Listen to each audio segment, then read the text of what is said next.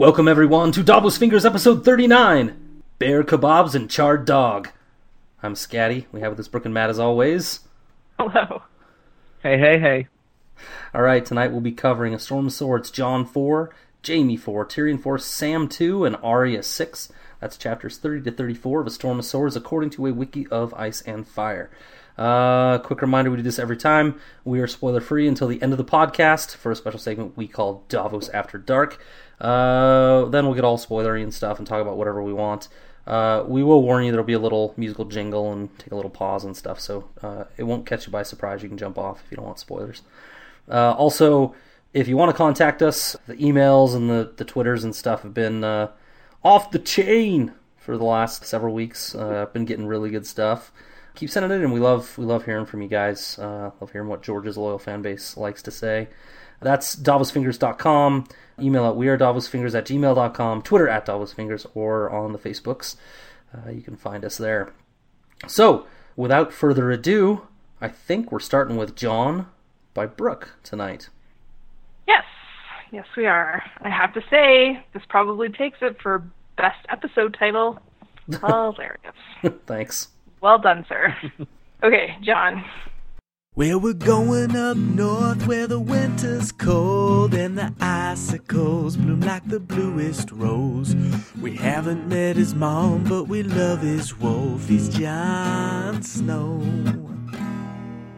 So, this chapter is a good one for reinstilling our awe of the wall.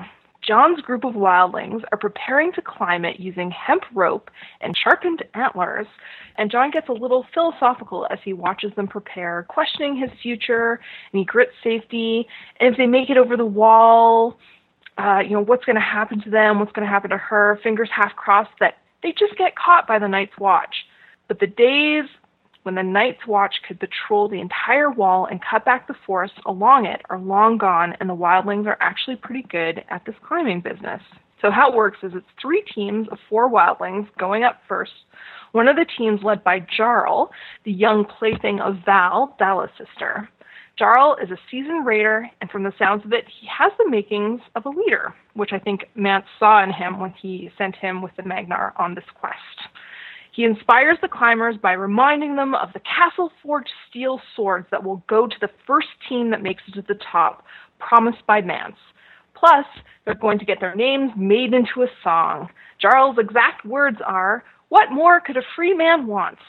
Unfortunately, the wall is fickle, and the general disrepair and age of it, coupled with a warm day, means every foothold is precarious. Around the sixth hour of them climbing, and a few close calls, Jarl's team hits a bad patch of ice that literally sloughs right off the side of the wall. Jon and the Thenns, waiting at the bottom of the wall, find Jarl impaled on a tree branch, two of his climbers killed, and a third one in need of a mercy killing. His bones are so shattered. Mm-hmm. As is custom, they burn the dead, which apparently takes precedence over the possibility of their location being revealed by the smoke from the fire. And the team of four, led by Grigg the goat, finally makes it to the top. The other team makes it up too, and they throw down a long rope. Ingeniously, the team at the bottom ties a hemp ladder to the end of the rope, and then the team at the top hauls up the ladder, making for a much easier climb for the 150 raiders that they have waiting at the bottom of the wall. So they actually bring up five ladders in total, and before she ascends, Ygritte says to Jon, I hate this wall. Can you feel how cold it is? And sarcasm Jon is like, Yeah, it's made of ice. And catchphrase Ygritte is like, You know nothing, Jon Snow. This wall is made of blood. She actually says this wall is made o' blood, which is probably good in a Scottish accent, but I'm not going to do it. And sure enough, even with the ladders to climb up the wall, two of the Thenns fall to their deaths, and Ygritte admits to nearly falling three times, like the wall was trying to shake her off. And when Jon tries to comfort her, telling her not to be frightened, that the worst is behind them, she almost pushes him right off the wall. She's so pissed off. Because she's not scared, she's frustrated. She says, I'm crying because we never found the Horn of Winter. We opened half a hundred graves and let all those shades loose in the world and never found the horn of Joramun to bring this cold thing down. And that's the end of the chapter. So everybody has gotten to the top. Ygritte's like, hey, Jon, by the way, we never found this really like important, pivotal, uh, like magical horn that could actually shatter the wall. And then that's it. George ends the chapter, which was Awful nice of him. his status quo. So to put this into perspective, I tried looking up like ice climbing equivalents to the wall, and it's it's actually like a, a very weirdly orchestrated world, and ice climbers seem to be like have their own jargon and their own rating systems for grades of, of, of ice climbs and there's different cli- kinds of ice and i was like oh this is way too much work but i did find an article last year a couple of red bull soaked extreme ice climbers actually climbed one portion of niagara falls actually they climbed uh, a portion of horseshoe falls which is like on the canadian side of the niagara falls sort of like fall area. Anyways, only part of the falls actually froze freezes over and the water is like still running under the falls and apparently was like crazy and and it was it was so jarring that their like intestines were shaking as they were climbing up this ice. That no was their wonder. This description. sounds like an awful idea. Yeah, that doesn't even. Why do people do this? It doesn't Adventure, make excitement. A Don't be fun. Jedi craves not these things. Craves what are not they these doing? things. Yeah. Yeah, You are Red idiots. Bull was literally sponsoring them. So like, this is like the same company that sends people jumping from the stratosphere. Yeah. Like, what an idiotic waste of money. But anyways, let's not, let's not get started. And um, it, it, I thought it was interesting because it's the same kind of deal, like the the rotten ice, the extreme vertical, using ropes and picks and such. Is it's sort of like the equivalent to climbing the wall. And Niagara Falls is actually pretty high. Uh, it's 150 feet in in the place where they were climbing, but the wall portion that uh, the wildlings here were climbing was 500 feet. So imagine feet. Yeah. yeah, imagine climbing Niagara Falls, frozen in ice, about four times in one go. Like, ah, you got to be in amazing shape. Holy. Core And by the way, yeah, Yeah. until you've got like of blood. bones, Hard bones pass. on your feet. Yeah. Oh Hard my pass. goodness. Plus, plus the thing is unnaturally cold, so like you're expending energy there. Yeah, it, it would have been a rough go, for sure. And I I was thinking about like all the gear they would have had to take up. First of all, you've got all the picks and all that stuff, uh, and the anchors and everything that they had to take. But um, the rope that they had to carry up to let down. Yeah. That's if it was four men for a 500. It had to be about 500 feet of rope, right, to get mm-hmm. from top to bottom. That's 125 feet of rope each that each person is carrying. And it's and it, and it's worse than that actually. I think it's at least double that because they're not just carrying a line of rope. They're carrying rope ladders. No, the rope ladders they lifted up after. Oh. They used Oh, the right, yeah, they yeah, dropped right, the sorry. rope down, Yeah, tied the but that's another thing too, is that they had five rope ladders that were five hundred foot feet long that they had to carry with them to the wall. Yeah. And that also seems like that would be a beast to uh to haul with them trekking through the the Yeah. wild north, right? Five five hundred foot ladders. As usual, George doesn't uh, doesn't doesn't deal with all the details that might, uh, Logistics. that might that might hurt him logistically. That's yeah. That's silly. Let's not think about that too much. Uh, if it was eight men, if it was five, they don't really specify if it was 500 foot of rope between four men or the eight men that eventually made it up to the top on that first go around. Yeah. So if it was eight guys, it would be like 60 feet of rope each. But even still, that seems like a lot of rope to carry. Well, but one of the groups fell, so were they counting on one of the groups falling so that they'd still have enough rope? That's why I'm thinking Kind that. of seems that way. That's why I'm Uh, thinking yeah. that maybe each uh, Group had enough group to of reach the bottom. had enough Yeah. of 500 foot. That's what it seems like to me too. They, what they needed was Sam's rope from uh, Lord of the Rings. That Lord little Rings. thin little Yeah. rope that looked like it weighed nothing. He could just put it in his pocket. Yeah. Yeah. It's a shame, really. Lady Galadriel gave me that. Real ovish rope. Well, there's nothing for it. It's one of my knots. Won't come free in a hurry.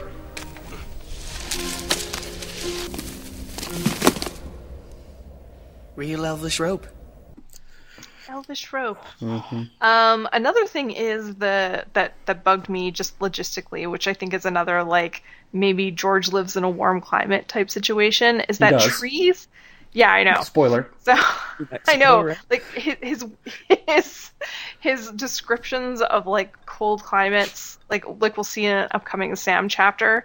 Like he describes like debilitating cold, so cold they can't even travel, and then Sam steps outside and he's stepping in mud. It's like no, those things do not go together. That is Yeah. like the ground is frozen. But, but another one is that uh, the trees could not grow that close to a glacier, which is basically what the wall is. It's it's literally just too cold for them to live. So there would be a gap between the wall and the tree line. Mm. Like it's just the way that Brooks Canadian knowledge coming back and helping us again. say, Not we- something I thought of.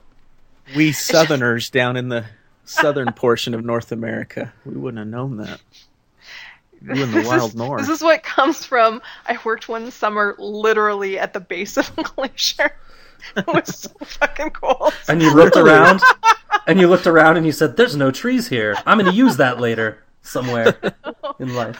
it's, um, but it- even just the wind coming off of it, like I was like at the bottom, at the end of the lake that the glacier was feeding, working at this lodge, and even there it was like living in a refrigerator in the middle of July. It snows like all year round. It's it's crazy, but yeah, it's just it's like this. And even if trees, even some really hardy like pines might grow that close to that kind of cold, but they'd be very stunted and very small, hmm. like for their entire lifespan. Anyways, hmm. science, Science, George. We're gonna have to just, Brooke. we're just- yeah, Professor Brooke. We're just gonna have to stack that up to the magic of the wall, I guess.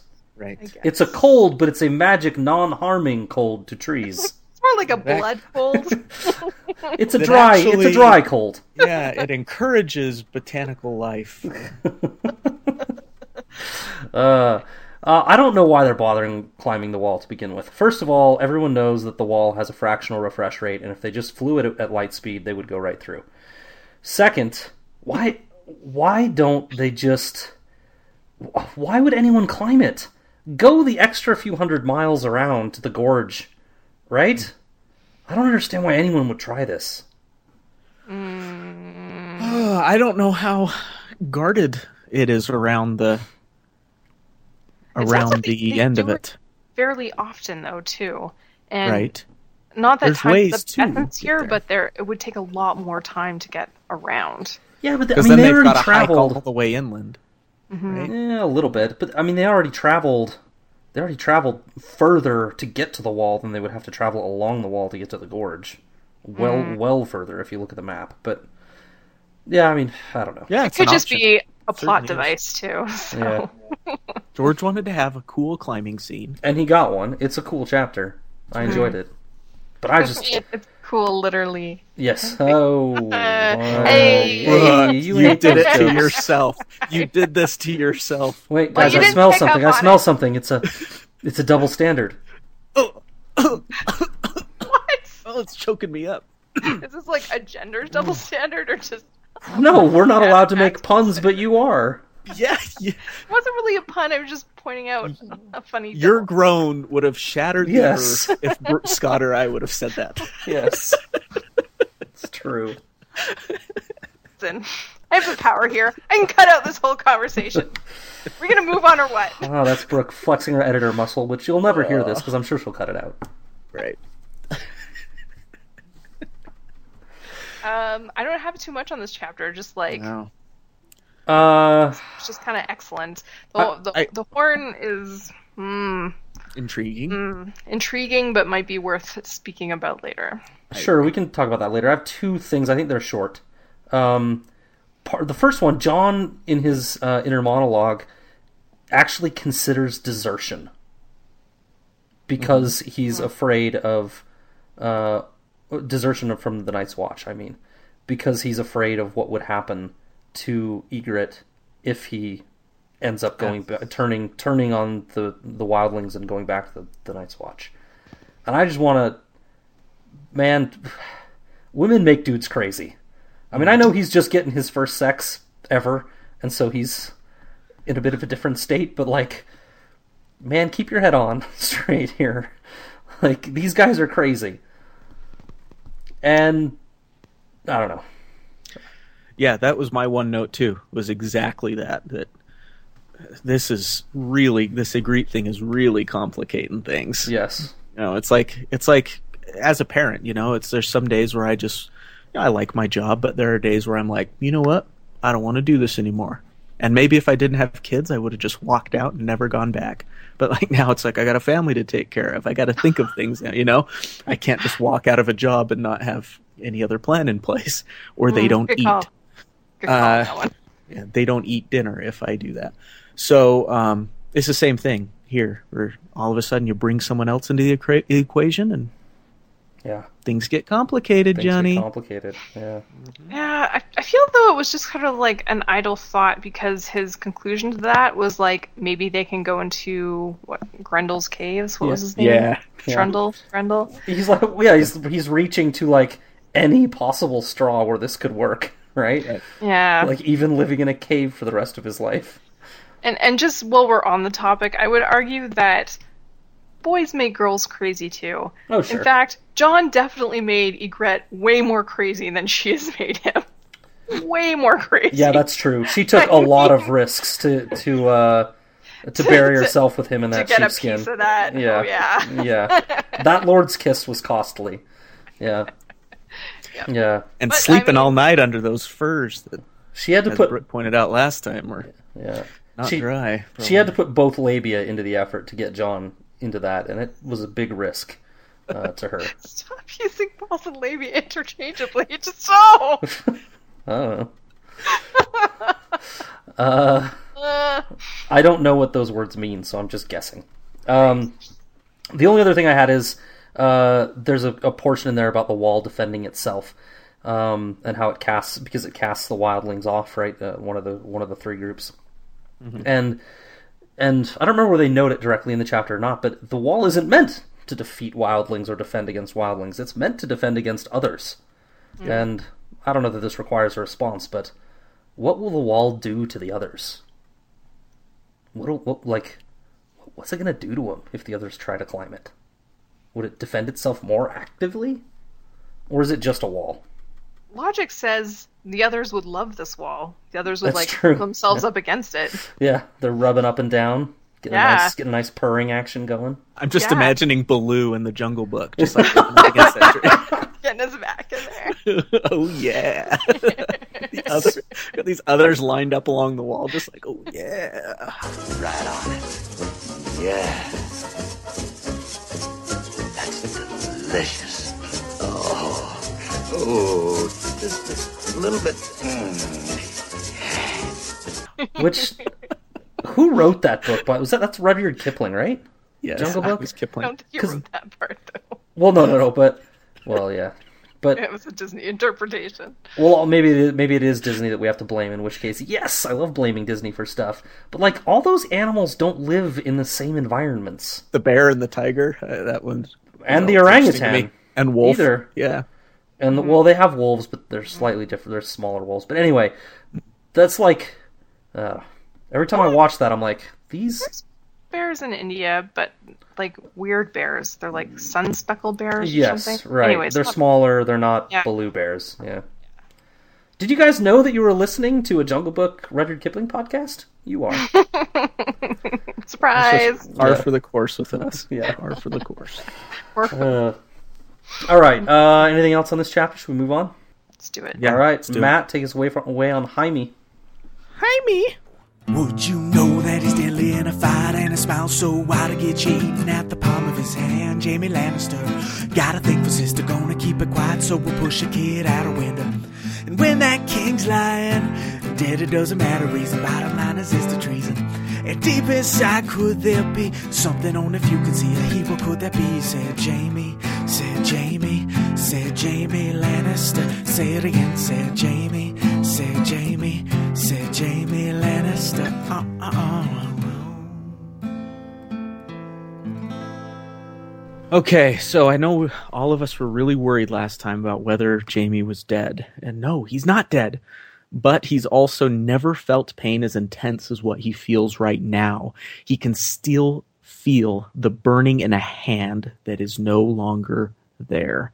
I mean, sure, the Bloody Mummers had provided him with the kindness of searing the stump where Jaime's hand once joined with wrist, but as you can imagine, their field medic skills hadn't undergone certification in some time, and Jaime is left with filthy bandaging over a wound that constantly oozes pus and other fluids and hurts so intensely it leaves Jaime with debilitating fevers.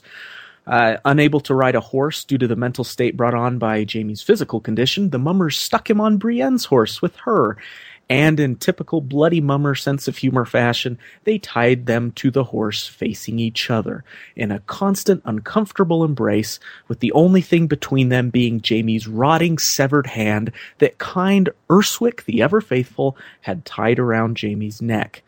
Uh, I find myself who's got it wor- I find myself wondering who's got it worse, the one-handed Jaime or his counterpart Brienne, who has to be tied up to him uh, Ser Stinky, with his yucky hand slapping up against her with every step of the horse, and whose vomit she has to clean out of his beard after the mummers give him piss to drink, and whose arse she has to wipe after he craps himself. I totally, I'm sorry. I just have this vision in my, I told you I might tell you a poop story about my kids. And I just have this vision of my youngest uh, three year old who's, he's, yeah, he's three and he just, he's recently potty trained, and uh, he he goes to the bathroom and he likes to be by himself when he's going number two. He makes us leave the room. Daddy, Gentleman. I tell you when you come back. Yep. And uh, so he yells to me, "Daddy, come wipe me! Come wipe me!" Which is already humiliating enough that I'm wiping the fecal matter off of a, ch- a child. Uh, but I walk in there and he'd assumed really a new position. Yeah. He'd assumed a position that I'd never seen before. He had perched himself on our the side of the tub, like he'd climbed up on the side of the tub, and he was perched on it like like a gargoyle. With his butt just facing out at me. just waiting. Wow. anyways. Listen, I don't want to tell you how to parent. but um, that's amazing. You're doing a great job.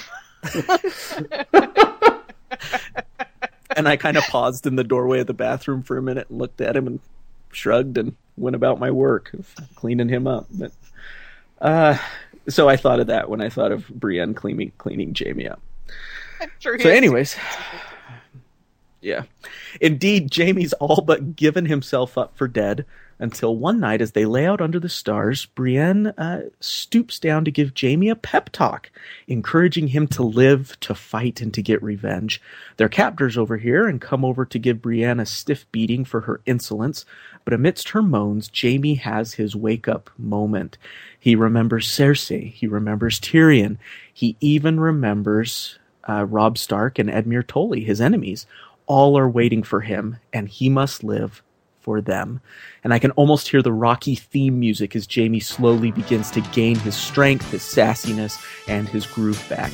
He begins to eat, to sleep, and to ready himself for the vengeance he's sure to take one day on these bloody mummers. He may have lost his hand, his right hand, his short sword hand to be sure, but that won't stop him from having a new golden one forged, which he will use to rip out Vargo Hoat's throat. And how he's going to use a golden hand to rip out Vargo's. I don't know.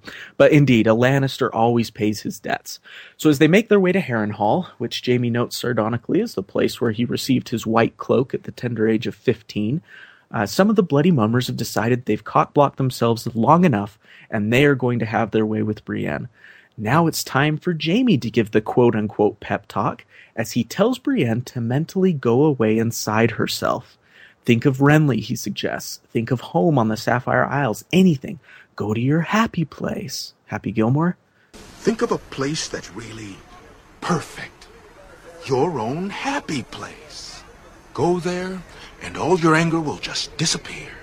Happy place. However, when it comes right down to it, Jaime suddenly bellows, Sapphires! at the top of his lungs and uh, stopping the rapes from happening. And Jaime suffers immensely for this, getting the crap kicked out of him by Rorge, but the outburst pays off, drawing the attention of Vargo, who forbids any of the mummers from ever touching Brienne and therefore keeping her unspoiled and her value high when it comes time to ransom her. When Brienne asks Jaime why he did that for her, he jokingly replies that he only wanted to hear Vargo say, Thafireth. uh, in any event, Brienne thanks him, notably addressing him as Ser for what I believe is the very first time. Um, the mummers and their captives eventually arrive at Harrenhal, where they are greeted first of all by a fury of Freys, Danwell, Aenys, and Hosteen. Aenys? it's probably like Aenys, but I'm going to call him Aenys. Uh, a brief exchange reveals that they have left Robb Stark employ, although the reasons, well, I don't know if they've left Robb Stark employ, but they're certainly not happy with him. Uh, although their reasons are not explicitly stated. Their little chat is then interrupted by Lord sorta Hannibal Lecter himself, Roose Bolton. Ru- Bolton plays the gracious host, as well as Roose Bolton can play gracious host. Uh, his creepy, pale eyes belie it all to Jaime. He briefly informs them of the state of affairs with the war, including the Battle of the Blackwater, before promising both Jaime and Brienne that they are now safe. He snaps off the string holding Jaime's hand around his neck and flings it at Hoat, I threatens him after hearing about the almost rape of Brienne, and then securely sends Brienne off to quote unquote suitable quarters and Jaime to see a maester about a hand. That maester turns out to be a congenial old fellow by the name of Qyburn, who is not optimistic about Jaime's injury. He counsels that because of the infection, the arm should be amputated at least at the elbow. Uh, Jaime refuses, saying that if any more of his arm is removed, Qyburn will die. Qyburn relents, saying that he'll do his best to remove the rotting flesh and wash out the infection, although the pain will be intense. Uh, Jaime refuses milk of the ump- milk of the poppy, afraid of what might happen to him if he goes unconscious, and proclaims that he will simply scream very loudly. And scream he does, as Qyburn effectively does his work to a degree that Jaime can tell he'd done it before. Uh, the chapter ends with Qyburn filling in Jaime a bit more about the Battle of the Blackwater, then informs him to come back the next day, or instructs him to come back the next day for a quick leeching to get rid of the bad blood, just as Roose Bolton is fond of doing to himself. And yes, Jaime thinks Bolton would be fond of that indeed. Uh, end of chapter. Sorry for the long summary. We got a little off on Hiram acting like a gargoyle. Um, Worth it. uh, Tote, totes worth it. Totes. and you just you've just taken it. you you calling your son sir, doing his bidding. yeah, yeah. And hey, I clean I clean up his vomit too. So you know, Out of his tiny beard. This conversation is off-putting. oh my goodness. Um, so I'm thinking about Jaime and that hand, and it's just ugh, just the physical pain of it all. Most intense pain you guys have ever felt. Go. What's the most intense pain you've ever felt? Anyone? Uh, I used to have this thing called GERD. It's, it's gastrointestinal. and It's basically it's heartburn. It's like acid burning your esophagus. The Ooh. worst. Yeah. How about you guys? Uh, I think I think the worst pain I ever had was I got uh, after I had my wisdom teeth out. I had dry socket. Oh! yeah, I had that too. They had basically the it got like infected, and they had to uh, like I had to go in there. They Oh my basically had to like clean it, like squeeze out the the pus and stuff, and it was oh, scared. it was awful. Uh, I don't. uh, I mean, I don't think. I mean, uh, I'm I'm lucky as as worst pain goes. I think I have it light. Oh my gosh. Yeah, I'm thinking that mine's not too terrible too. I breaking my nose really hurt, but it was kind of a more prolonged like it hurt much more in the week that followed and stuff it seemed like um, just the soreness of it. If anyone would like even tap it it would hurt.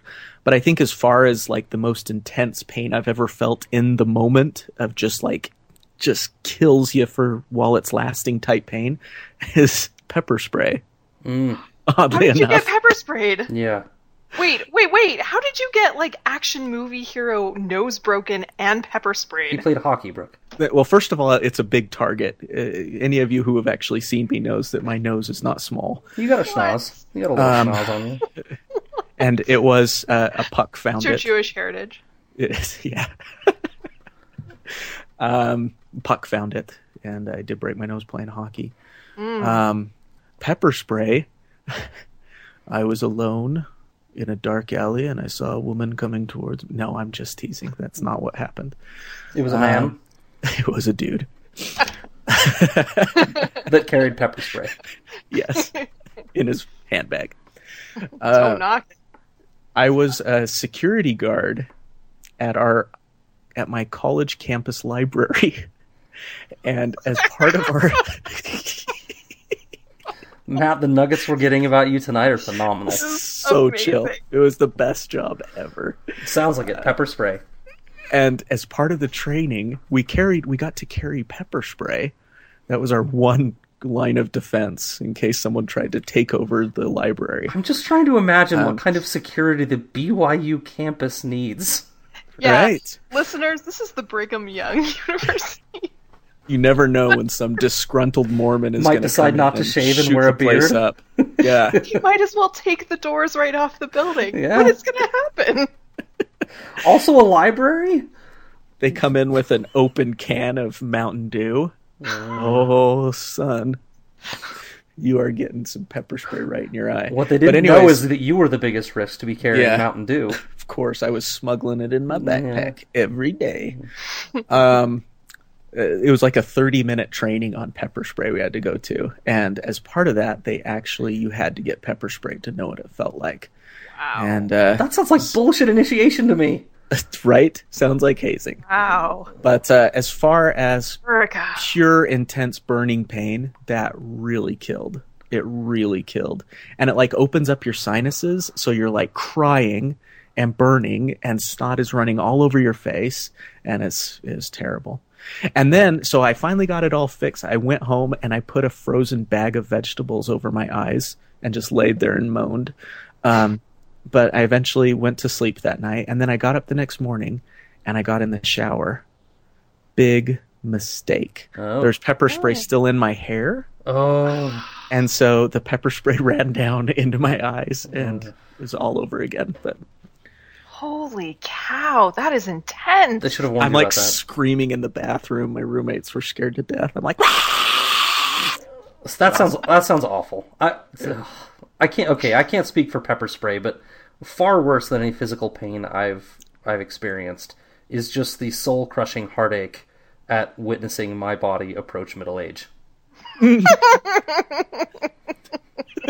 don't know. I'd say you're aging gracefully, my friend. Hey, I was about to say the same thing. Mm, mm-hmm. I mean, your breasts are really developing. I've wanted them for so long. I finally just decided to grow my own. Master Robin! Oh! You lost your arms in battle! Oh, how terrible! But you grew some nice boobs. Embrace it. Literally. Ah. Uh, but anyways, so most intense pain we've ever felt, and I'm thinking of Jaime with no hand, The- yeah, the part that the part that oozing, infected. The part that, the part that got me about that was when they talked about Qyburn. Like I imagined him with little tweezers, like picking out little pieces of flesh, like one at a time, like just tearing it away. That's the part that got me, like stabbing, stabbing the infected parts and pulling out little. That's the part that got me. I like my hand itself twitched. Ugh. Right.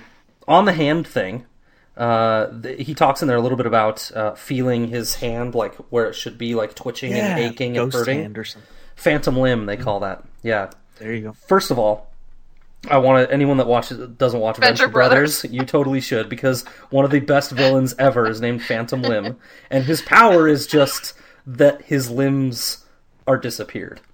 well, they're invisible. They're, They're, still invisible. there. Yes, they're still there, but you just can't see them. They're disappeared, Mm-hmm. right?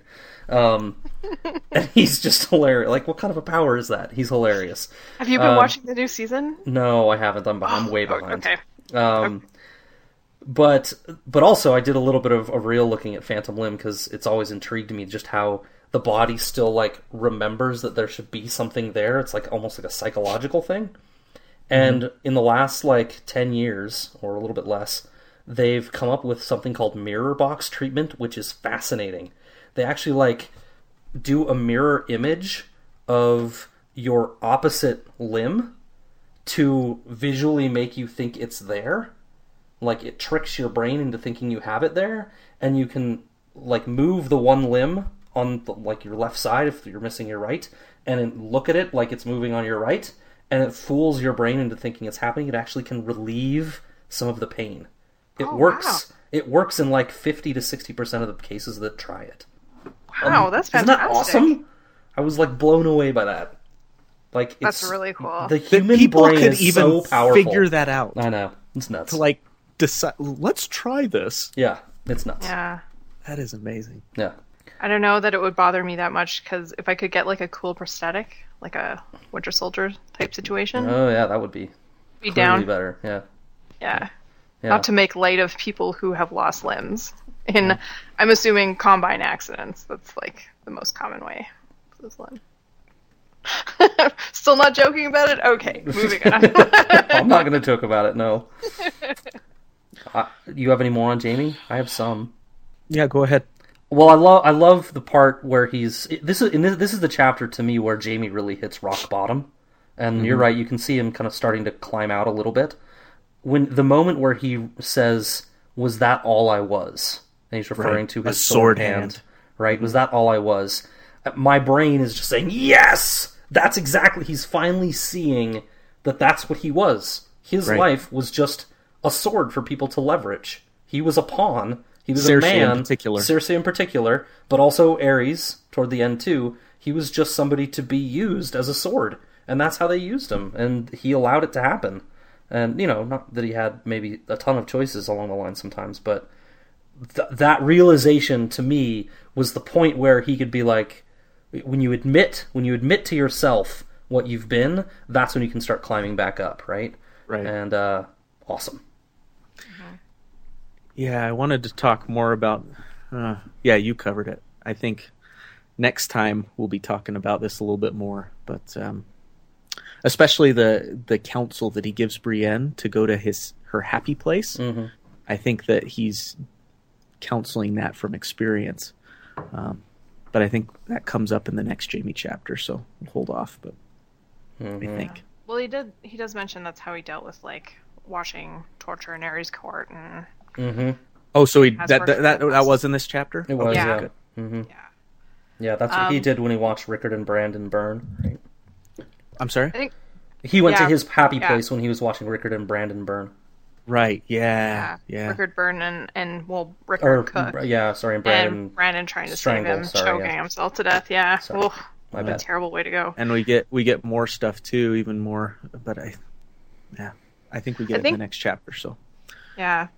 We have discussed in the past like Jaime's motivations for defending Brienne, and I think this chapter was a really good example of what he admires in her, even subconsciously.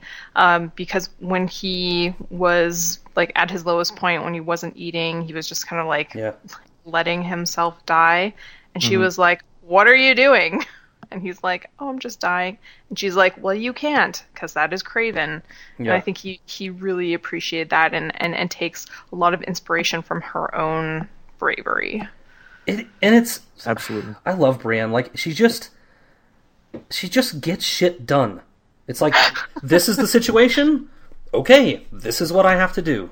Like mm-hmm. it's no there's no cowardice, there's no feeling sorry for myself. There's none it's just this is what I have to do. And I'll do it. Wiping your ass. Yep, doing it. You know, like telling you that you have to eat. Yep, doing it.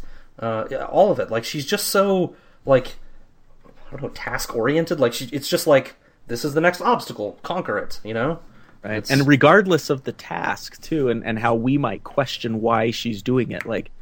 You're gonna do all of this for or you're gonna swear your loyalty to Catelyn Stark who you just like barely met. Like, why would you do that? Or Yeah.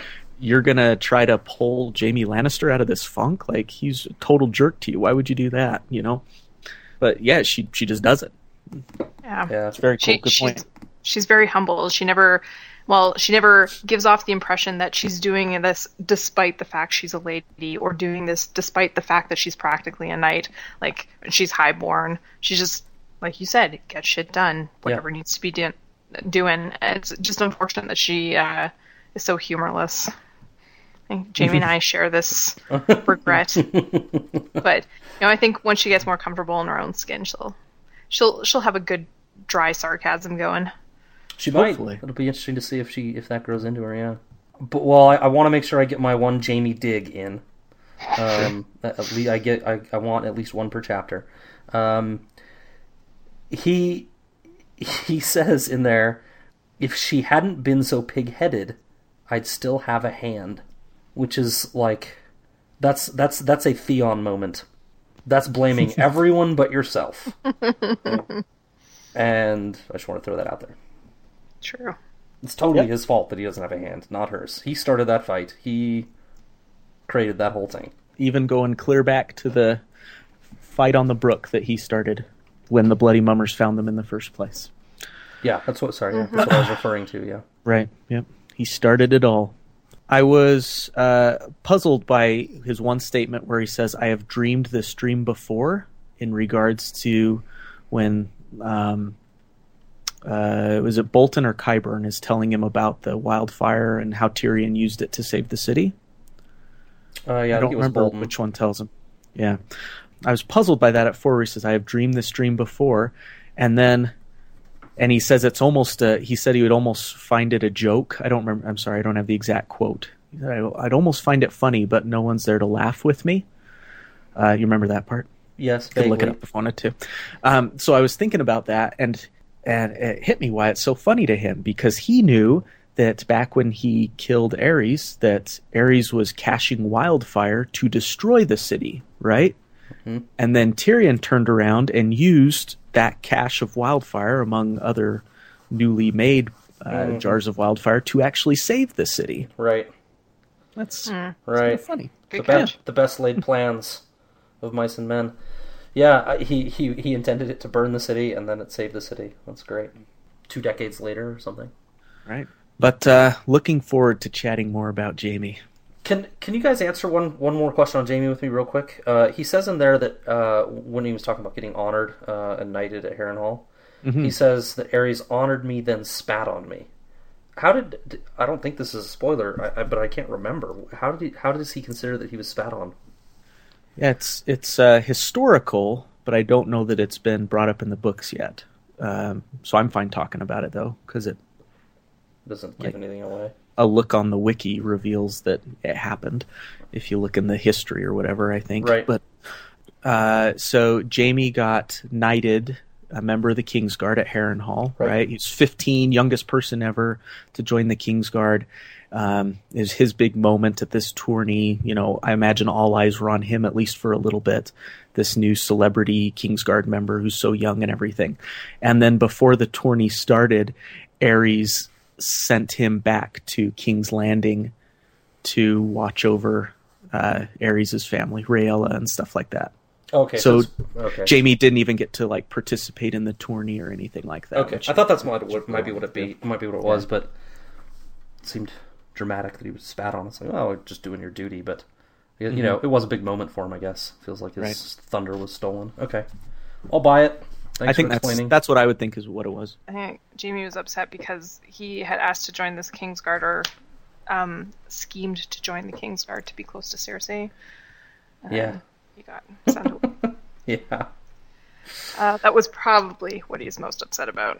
And finding out that yeah, that the only reason Tywin did it was, or that Aerys did it was as a dig at Tywin Yeah. to deprive him of his heir. hmm Yeah. Whatever the case, fitting that there is now a privy trench where he got knighted. yes. Mm-hmm. Imagine that. Yeah. Okay, so on to Tyrion. On a Tyrion. Okay. Cripples and bastards and broken things, but the power of the mind can give you wings. Drinking and japing and yeah, ladies. Tyrion Lannister or imp if you please. So this is a great Tyrion chapter with Tyrion GSD getting shit done, just like Brienne getting shit done. Hmm. Tyrion's also just like doing what needs to be done. Anyways, first things first, down to the King's Gate with Bronn to take stock of what needs to be rebuilt and also to crack wise with his BFF. Uncle Kevan was supposed to be on this, but solid, steady, tireless Sir Kevan has been leveled by news of his son Willem's murder by Rickard Karstark. Willem's twin Martyn is still Robb Stark's captive, and Pretty Face Lancel is still bedridden from taking a wound that just won't heal. So Tywin sent Tyrion to get the job done. Oh, yeah, and you better find a magical way to pay for the rebuilding of all the gates as well. Tyrion, get on that. And we get a little update on Tyrion's marriage situation here while they're down at the docks. Uh, update it's not great. Sansa still looks at Tyrion with revulsion, and her cold politeness is making him crazy. Tyrion has tried to warm her up because he sincerely wants to be a good, supportive husband. Plus, half the castle knows they haven't sealed the deal and consummated the marriage. But Tyrion isn't going to go back on his word uh, to Sansa that, you know, he'll, like, make them have sex uh, until Sansa says that she's ready. Uh, I don't know if you guys recall that conversation they had when they were both naked in the bed. Yeah. How could I forget?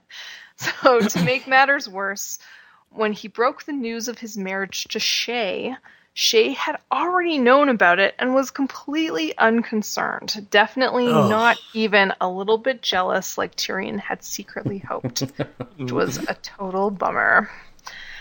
Uh, next up, Tyrion is going to a wine sink uh, to meet up with Symon Silvertongue, the singer who recognized Tyrion at Shae's hideaway. Tyrion has brought 30 gold dragons, a small fortune, to pay off Symon and get him out of Westeros and away from the possibility of Symon babbling and Tywin finding out about Shae. But before Tyrion can even pull out the coins, Symon is demanding a more ridiculous price. Cersei has arranged for a monstrously extravagant wedding for Joffrey and Margaery, with the theme being the Seven Kingdoms. There are to be 77 courses at the feast, a tournament of seven challenges, and seven singers. Symon, unsurprisingly, didn't get a personal invitation from Cersei, so he oh. wants one. Yeah, I know, so weird, right? He's so good. Everyone has the Silver Tongue record. I mean, it's like a classic. Yeah. Yeah. Uh, I So- have the I have the uh, Wood Harp Unplugged album. so I good. just have one single off of iTunes. I don't. I didn't buy the whole album. So he wants an invitation to be one of these seven singers. They kind of bargain back and forth, but basically comes down to Symon is going to start singing a little ditty about Tyrion diddling all over King's Landing unless he gets a spot. So Tyrion is like, sure, that's reasonable. I'll just get that done. And then when he joins Bronn again, he's like, Bronn, kill that guy. And that's basically the end of Symon Silvertongue. Tyrion gets back to the Red Keep and is immediately summoned by Tywin.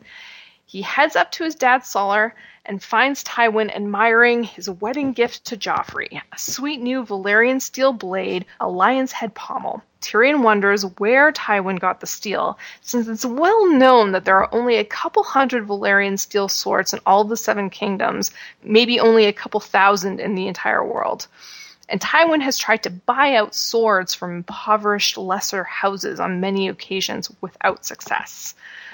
But this sword is different. It's that dark gray Valyrian steel, but it's been pounded into ripples with a, a darker red steel.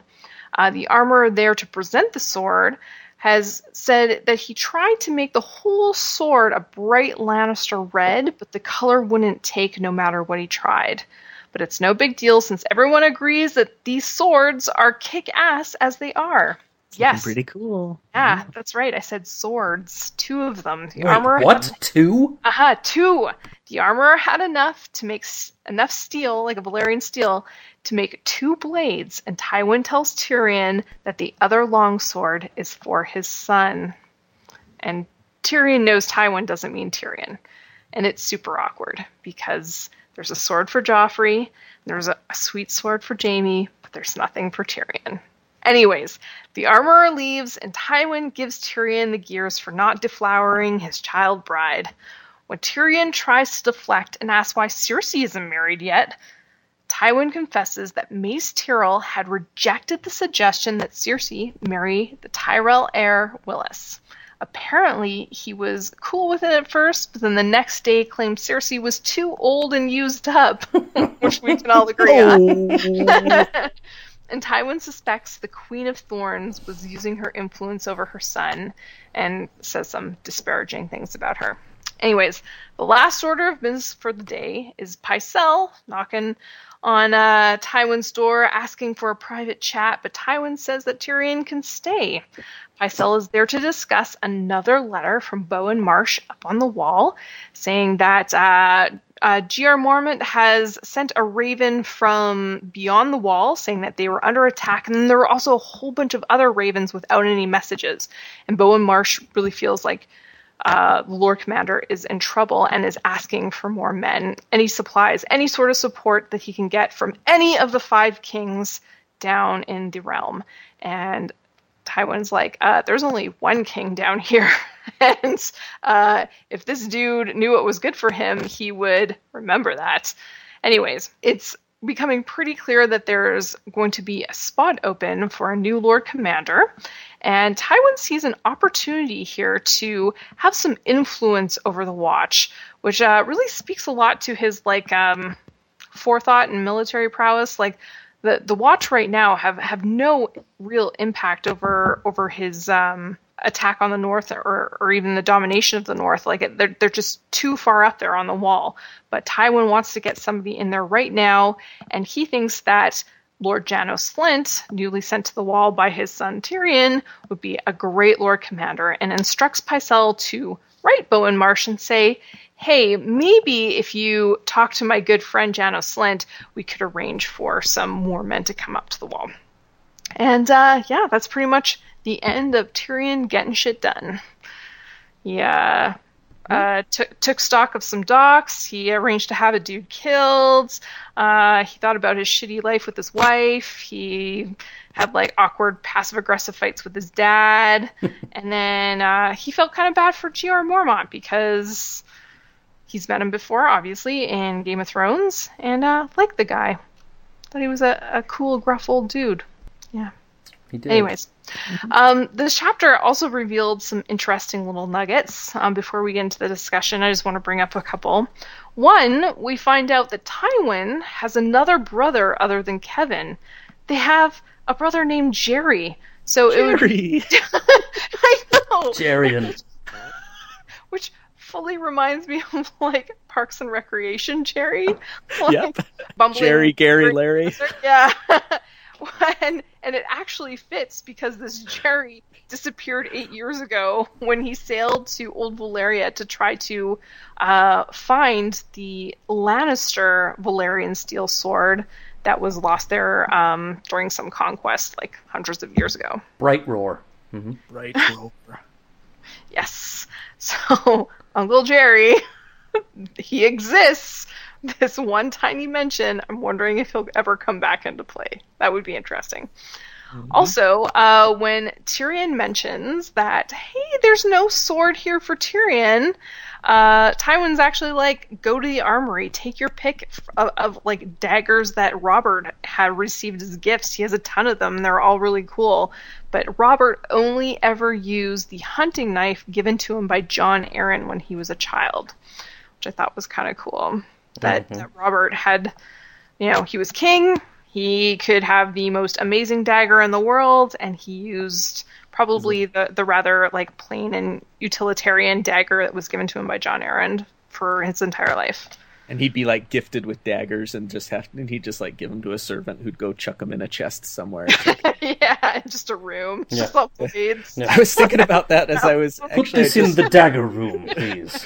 I was just watching the video of when the Chicago Blackhawks, as Stanley Cup champions, went and visited President Obama. President Obama hosts the champions of every major sports or sports team or whatever, and uh, they, as they always do, gifted him with his own Obama jersey. And I just started thinking, what does he do with all the jerseys Yes. he gets every year? It's true. Like, you know that they're just like Yeah. not even they're not even hung up in a closet. They're just packed away in like some rubber trunk somewhere, you know, Mm. Yeah. plastic At this point, bin at in this the point, basement of the White House. he has 40 jerseys of various teams. Literally? From his, Well, I think I got think he hosts all of the five major sports: baseball, basketball, football, soccer, and hockey.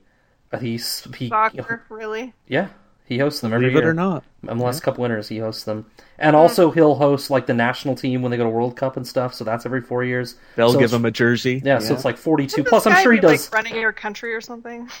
Yeah, well, You'd think. Yeah. they, they all there's there's always like a, a reasonably major story after every president takes office about like how much vacation they took in their first 100 days or something. And I remember President Bush set a record. I remember it was like he was gone for like uh, it was crazy some crazy number of days in his 96 first days. Uh, yes, I don't know what it was, but it was nuts. Like he spent so many days on his ranch, which doesn't mean they're not working necessarily, but you know they're not at the White House. White House They're working remotely. Yeah. Yeah. Yeah, they're still human. They can Anyways. still take time off. For No, but th- it was like over 50 percent. oh, wow. Yeah. Well, I can't Yeah. say I wouldn't do the same. Uh, and I shouldn't quote that. I don't know that number for sure, but it was. I mean, it was. It was. It was an alarming number of days away from running the country. you sound like a true Democrat right now. Uh, they all. They all take too much off. All of them. Fair enough. Mm. Anyway, I am, sorry for leading us away on that little tangent. Yeah, we can edit that I take sorry. full responsibility for that one. Your fault. I don't even remember how it started. The Jersey room. Oh yeah. Jersey Yeah, dagger it's room. Jersey, Jersey slash dagger room. We started with him up. receiving a dagger, and we ended with the amount of time President Bush. President Took for Obama also hosts every year the top armorers of the. No, that's not true. Yeah. and they gift him with a dagger. Yeah. She throws it to the roof. Each jersey shall be accompanied by a dagger.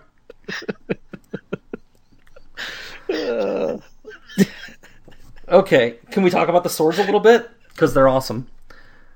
Yeah. Um, Pretty cool, huh?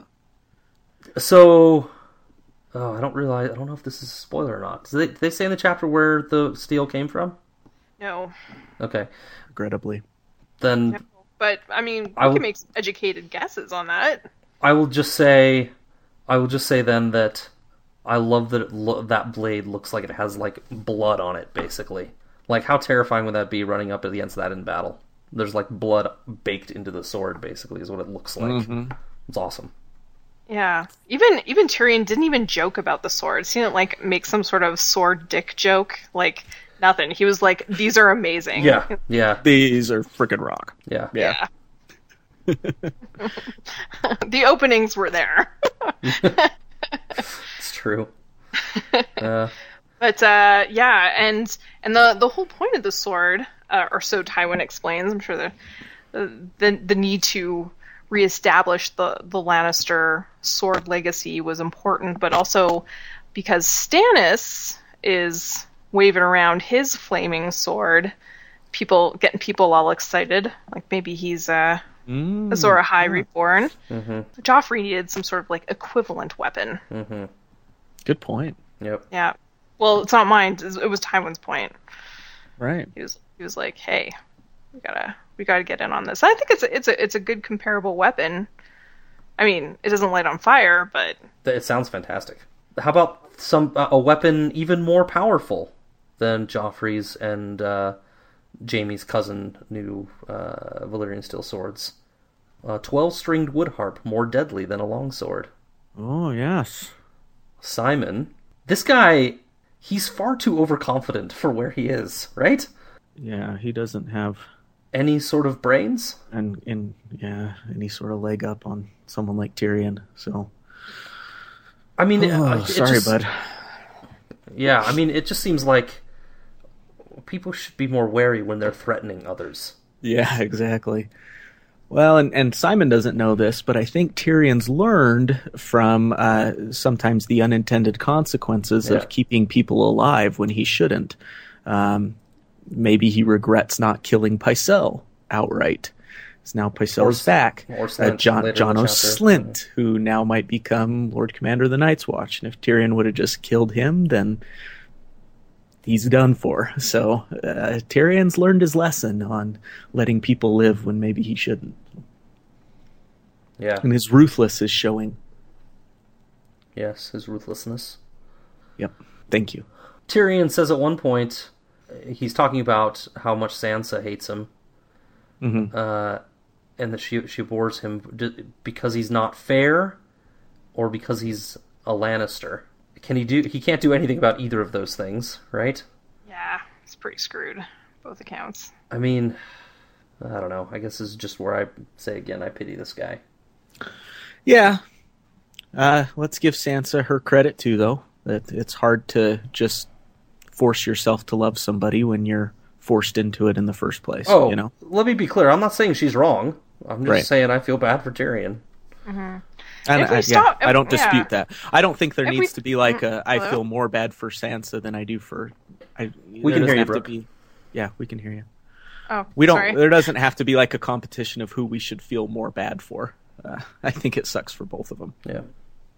But let's just imagine for a second what would happen if Sansa did suck it up and they started scheming together. That'd be pretty great, right? And c- like the fact that Cersei has all of her handmaidens on both of them. Yeah. They started conspiring together. They could start feeding like false Feeding information. to false Cersei, info, yeah, yeah. yeah, Yeah. It would be great. Oh, Yeah, I think they could be a great power couple. Do uh, do you, do you guys watch? Uh, you don't watch? Oh, Brooke does. There's a character in The Walking Dead named Carol who's basically a badass. But she, when they when they got to this town uh, where they were trying to immerse themselves, she basically played up that she was like this Susie Homemaker non badass character, and Sansa doesn't even have to pretend, right? In this, like she can play that role like this kind of unassuming, innocent character. And yeah, those handmaidens would just eat it up, right? And they could totally take advantage of that situation. That'd be Very awesome. true. Uh, but what made me feel even, you know, just even more pity for little Tyrion was just seeing how much, not so much that he wants Sansa for lust's sake, although he does find her attractive, I think, but he just wants to be in a real relationship so badly, right? Mm-hmm. He Cue he- my he- headcanon again for Tyrion. yeah, he- he says, I want her as well, child or woman or whatever she is. I want to comfort her. I want to hear her laugh. I want her to come to me willingly, to bring me joys and sorrows and even lust. He just wants to be loved, feel love, be a part of something, you know? Mm-hmm. And that's just, Yeah. It's such a good thing to strive for that Tyrion wants. Yeah, I've, I've said it before. That's my total headcanon for Tyrion. I just want him to find love somehow, whether it's uh, Tysha or someone else, um, in the end, and and and just be just be alone with them and bask in a, a relationship. That scene that we got in, I think it was in uh, Clash of Kings, where he's just talking about that time they spent together when they were briefly married. Like mm-hmm. he just wants that. He just wants someone to love him. Like I think he could do without all the politics and everything.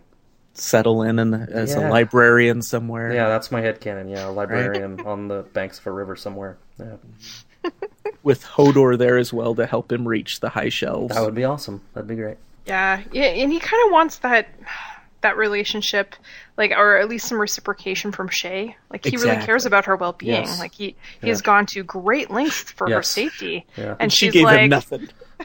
"Oh man, that was callous." Yeah, yeah. He like he he made special arrangements to get her alone before the wedding, so he could break it to her, and she's like, "Oh yeah, no, I heard Yeah, about yeah. I heard about that. It's cool. Don't worry about it, man. Yeah. It's fine. that." Uh, I, heard, I heard also that she wouldn't uh, get down on her knees so that you could put the cloak on. I heard it was hilarious. oh, that's so mean. Like, can you imagine if she brought it up? How'd that ceremony go? How'd the, how'd the cloak ceremony go there, Tyrion? How'd it, how'd it go? Looking at him all sassy and stuff. Yeah. Oh man. I'll get on my knees for you, baby. Yeah, I said it. Uh, You said it. All right, uh, moving on. Yep. Oh. Tyrion. Uh, never nude. That's all. that's what he's become. That's all. He's got his cutoffs on underneath his nightshirt. Oh goodness. Uh, I never knew. And remember, he commanded Sansa to be never nude too. That's all I got. They Just should always say they should always go in pairs. I have needs, you know. And how am I not addressing your needs? How can you even ask that? What is oh. this? Oh, go right to that. Good, go right there. Real mature. Really great. All right, Sam. Samwell. You don't think that you belong here, but boy, let me tell you, you do. Samuel Tarly, they can hardly keep your dreams from coming true. Slaying things that'll make the bravest shiver. Time and time again, boy, you deliver. Slaying, fighting, reading and writing. Samuel, boy, this world was made for you. So, Sam's chapter. There's this great line in the song Funny the Way It Is by Dave Matthews, the great. And um, he's talking about how, you know, uh, it's funny how some bad things are happening at the same time good things are happening. And one of the lines that I just thought of as I was reading the start of this chapter, he says, Funny the way it is, not right or wrong. On a soldier's last breath, his baby's being born.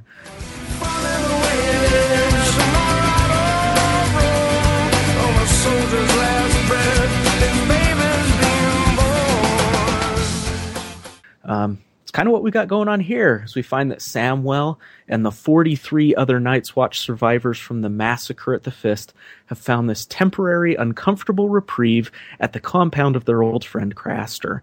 And indeed, amidst the dying of men who made it this far but aren't likely to make it any further, uh, one of Craster's daughter wives is in the midst of labor.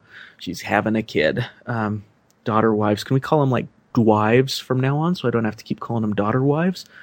I thought of calling them waters, but that could get confusing. So we'll call them dwives. But I'm in in. the word, uh, in the words of Common and Rakim before him, no one is smiling. Uh, Craster complains that he doesn't have sufficient supplies to care for all these injured men who he hates anyways, and the men of the watch complain that Craster's not taking good enough care of them. And one part of me wants to like tell the watchman to quit belly aching and be grateful for the fact that he's doing anything for them. And the other part of me wants to throw my hands up in exasperation at Craster for agreeing to take them on in the first place. Why, if you hate him so much, just turn him away. I don't know, maybe he felt like he didn't have a choice. But anyways, a few of the men have begun to grumble, postulating that Craster would have to have more supplies than he's letting on to in order to feed all his dwarves. Uh, Sam, for his part, meekly agrees with them, although he's much too frightened to bring it up with Craster. So, after listening to Craster complain about the screams of the woman in labor and how much of a wuss his dwive is was being, and that dwive turns out to be Gilly, the same one who'd begged for Sam's protection the last time he was there, uh, Sam leaves Craster's hall to go out and get some air. It's here that we find about, out about what we're all thinking about. What happened after Sam killed the other? How rude of Germ. He ends the chapter with him killing another, and then he starts off just not even addressing it. Finally, we're getting to the story. Um, certainly, Sam's seen as like this true hero now, right? Nope, not really. Most of his brothers are taking the story with a grain of salt, even chalking it up to luck, even though in my experience there's no such thing as luck. Um, and some outright dismiss it as a lie. They've taken to call him Sam the Slayer, which the uh, wise Sam correctly deduces is mockery, even though the ever positive Grenn tells him to run with it and wear it proudly. And wearing labels proudly, that's a minor theme we've seen woven throughout the series thus far, eh? But anyways, Jeor Mormont believes Sam's story and attempts to take the proper precautions by arming his men with dragon glass. Here's the thing they barely have any dragon glass. A couple daggers, a few arrows, and a single spear that the guard sentries trade off as they're coming on or off shift. It's obvious that if the others did try to attack, uh, they wouldn't have a lot of dragon glass to combat them with. Craster, however, assures them that his land is safe as he is quote unquote right with the gods. Hmm, ominous undertones indeed. Uh, as Mormont and Sam discuss how unfortunate it is that the Night Watch seems to have forgotten that their primary enemy is the others, as well as how to find more dragon glass, Craster emerges from his main hall announcing that he's got a new kid slash grandkid. And it turns out that it's ugh, a boy. In the same breath, he complains of the additional mouth to feed, and none too kindly suggests that Mormont pack up his things and go, which Mormont, it turns out, was planning on doing ASAP anyways. Uh, meekly and out of nowhere, Sam offers to take the new baby with them, remembering the rumors he'd heard about what Craster does with baby boys. Hint, he leaves them out in the snow. This sends Craster into a rage, and Mormont too, so, oh well. Nice try, Slayer. Uh, upon finding out that the watch would be hitting the road the next day, Craster becomes almost excited and decides to throw some semblance of a good riddance feast for the departing crows. Uh, of course, some of the men grumble, starting with Clubfoot Karl, another great name. Any name that has Carl in it is a good name. Uh, who begins harassing one of Craster's uh, wives for only bringing out two loaves of bread. And as often happens with men, they find strength in numbers, and soon more join in the complaining, ignoring Jair's command to shut up. And it's when one of the men outright calls Craster a bastard that all hell breaks loose. Like, I don't know if uh, we might have seen this a couple times in the stories, and George does a good job of this of like fecal matter making contact with uh, air circulation device, and we see it just happening beautifully here. Uh, Craster grabs his axe and launches himself at Clubfoot Karl, throwing people and food everywhere. He's intercepted, however, by Dirk, who swiftly slits the sickled wildling's throat. Uh, Mormont attempts to restore order, lamenting the curse they brought upon themselves by breaking the laws of hospitality, but he too is brutally stabbed by Ollo Lophand and left to die. At this point, Craster's Keep descends into just a hell of screaming women, horny and hungry Night's Watchmen, and plenty of death. So as the dust, dust settles, Sam finds himself seated on the floor with Commander Mormont's head in his lap. Uh, not a severed head. Uh, Mormont's still there. But it's one of those classic dying moments that we see in films where the dying one is giving final instructions to the living one. In this case, for Sam to get back to the wall and tell them everything that had occurred on this ill fated ranging. We also get a shout out to Jorah Mormont, Jeor's son. Uh, Jeor instructs Sam to find Jorah and tell him that his dying wish is for Jorah to take the black. Sam openly admits that there's no way he'll even make it back to the wall. Not only have friends like Grenn and Ed disappeared, but mutineers like Ollo and Clubfoot Karl aren't likely to let him leave. And plus, he doubts he could ever make it all the way back to the wall on his own. Um, it's just then that three of Craster's wives shove their way into the conversation, one of them ble- being Gilly, clutching her newborn baby boy. They insist that Sam must get away and take Gilly with him. Doesn't matter where, just get her and the baby out. Um, they will get the boy, the women say. When Sam asks who they are, the women tell him the boy's brothers, Craster's sons. The white cold is coming, and that means they will be there soon. And that's where the chapter ends. Whoa! Dude, first of all, good Obi Wan pull. That was uh, masterfully done. yes, thank you. I just like it's one of those where you can't believe it's actually happening. Like George like segues into these all hell breaking loose moments uh so like seamlessly that you almost don't notice it's happening until you're like, wait, wait, wait, Craster's dead, Mormont's dead. What's happening, right? Yeah. It was just it was it was crazy to read. It was very cool. Yeah, it happened really fast and Mormont, you kind of go back to the plot that, that some of I, I don't know I remember if any of these people were involved in that original plot, but it's clear that there were people that were unhappy with the direction of the watch. it was way back on the first the first men when they were plotting something Yeah. similar, and uh, you know it happened anyway. Yeah. Like, he had lost control of of the men.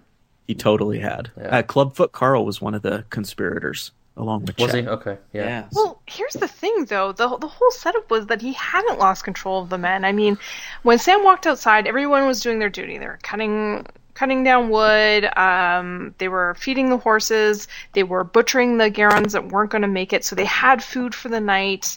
You know, uh, everything was going okay. In fact, it was it was a classic George setup where things were kind of looking up, like they were going to leave the next day, and then some Black brothers just got mouthy. But you kind of feel like there's this undertone Yes. of discontent that's just brimming, brimming, brimming, brimming, brimming. Um, but even when it started happening, you know, with them calling Craster a bastard and everything that happened at the dinner table there, I still didn't expect for, you know, in one page, Craster and Mormont are both killed, you know? It's crazy. Yeah, like I I mean, had Craster just not, because Clubfoot Karl was about to sit down, right?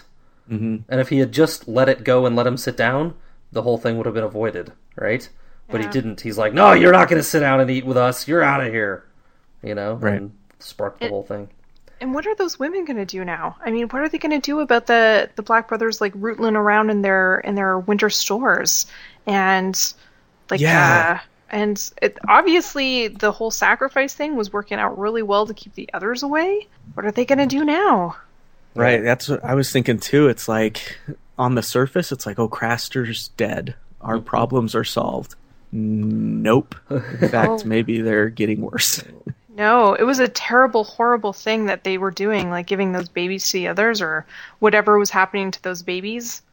mm-hmm. But it did work. Yeah. Yeah. Yeah, I like, but let's can we talk about that a little? So the others were basically getting. I don't. I mean, it's all speculation, I suppose. Maybe it belongs in Davos After Dark, but they're getting all of their roster numbers from Craster and his wives.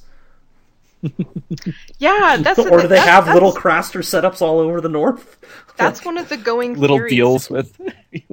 yeah, he's got little deals with like several little Crasters kind of spotted across the land. Well, that's Like one of the going theories is that uh, the others are actually humans turned into Others. others. Yeah. but they start out as humans. Like the others aren't like I don't know, pr- like getting pregnant and birthing others Yeah. or laying eggs Yeah. and fertilizing them or we whatever. don't know. We we don't. I mean, we know we know certainly that they take the babies and turn them into others, right? I mean, that seems clear from especially from this chapter, but it's hinted at before now. Um, but do they have other ways too, or is that it? Well, and what's interesting to me is the fact that it seems like they prefer babies, which suggests to me that there needs to be like a raising up to become an other, or like an indoctrination that has to be done, or something like that. Yeah, they make them Uh, take some pepper spray in the face first, there you go. and, and then they can become an other. slowly work their way into Yeah. it. Because if not, why would you get baby others? Like, why would you want babies? It seems like that's an investment, right? Because you've got at least 16 years that you've got to raise them up till it seems like they'd be at full fight and power. Um, raising so unsullied. Right. So it, it has to, it, there has to be like some sort of training involved or indoctrination or something. Otherwise, just get grown men, right? And turn them into others. Yeah, You know what I mean? So it's interest. It's going to be interesting to find out. You know, Yeah. the whole And it- process of what they do after they get the babies. yeah. Yeah. We don't we don't even really need to discuss in Davos After Dark either because we don't get a ton of information No. on others. We know very little else other than what we see by now. Yeah, That- like I they're mean the those primary babies bad guys. Dude, Yeah. And th- this chapter does one thing really poorly to me. And and maybe maybe George is doing it intentionally, I'm not sure, but they keep talking about if the whites attack, they're going to use the dragon glass on them. Mm-hmm. Which is like we don't we have no evidence of what dragon glass does on If whites. dragon glass does anything to whites. and yes. I mean, I assume it would work just like any other knife at least, but that doesn't do anything to whites really, unless you can like dismember them to the point where they can't move. in fact, dragon glass is fairly brittle, isn't it? Isn't Yes. obsidian fairly brittle compared Yes. to like hard steel? Yeah, I mean, it'll still do your cutting, but Right. but yeah, like yeah, if it clangs against a rock, yeah, it can break, right? it's a slow. Yeah, you want to have your fire for the whites, Right, and uh, they just seem confused about that.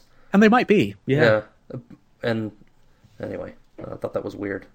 Uh, I didn't. I didn't bring it up in my summaries at all, but we had some great Ed says in this chapter Yeah, uh, as they're cooking up old Bannen, right? And Mm-hmm. he talks about if I had a mind, I had half a mind to carve a slice off him. We had some applesauce. I might have done it. Pork's always best with applesauce. then he threatens Sam, "You best not die, Sam, or I fear I might succumb." because Sam's fat and there's more crackling on him. yeah. Yeah, yeah, Ed, uh, yeah. Ed's a, Ed's a fan of the uh, And then he talks about how fatty stuff. if they if they find out um, they could like turn just the turn Night's Watchmen into whites, they might just do it so that they'll- they don't have to like make them sleep and stuff like that.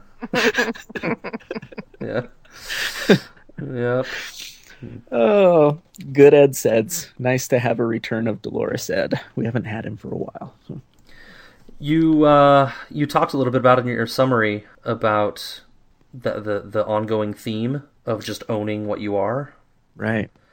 and w- Or we're owning what other people kind of Right. project onto you. even. right, right, and I, yeah, I, I told that story last episode or the one before about my friend from college, uh, Uncle Carl, um, who you know became the role. Also right? has Carl in his name. also has Carl in his name. Yeah. Well, his name isn't Carl. We named him Ca- Uncle Carl, so we picked Carl because apparently we like the name Carl too, which I didn't know. Um, but yeah, I mean, this is Grenn. Grenn is basically saying to Sam with the Slayer stuff, pretend to be it, pretend to be it, and you'll you'll become it. You'll right? become it. Yeah. Just pretend, pretend to pretend it's true, and you you can live up to that. And you know, for all intents and purposes, it is true. You did kill another, so you know, own up to it. Take some pride. Be the man. Yep. Pretend.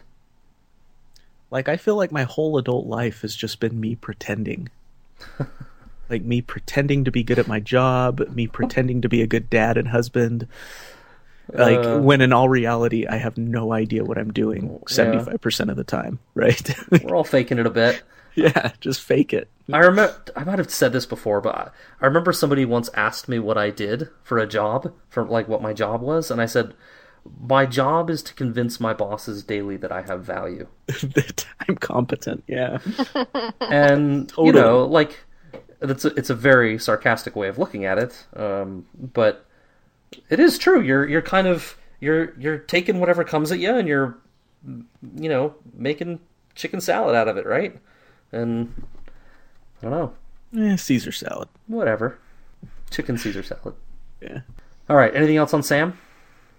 Not from me. No, I'm good on the Slayer. We we should every time we say the Slayer, we should play some Slayer. We'd, Oh, lo- good. we'd probably lose listeners. That's a good idea. Rain of blood. Just, just a quick line.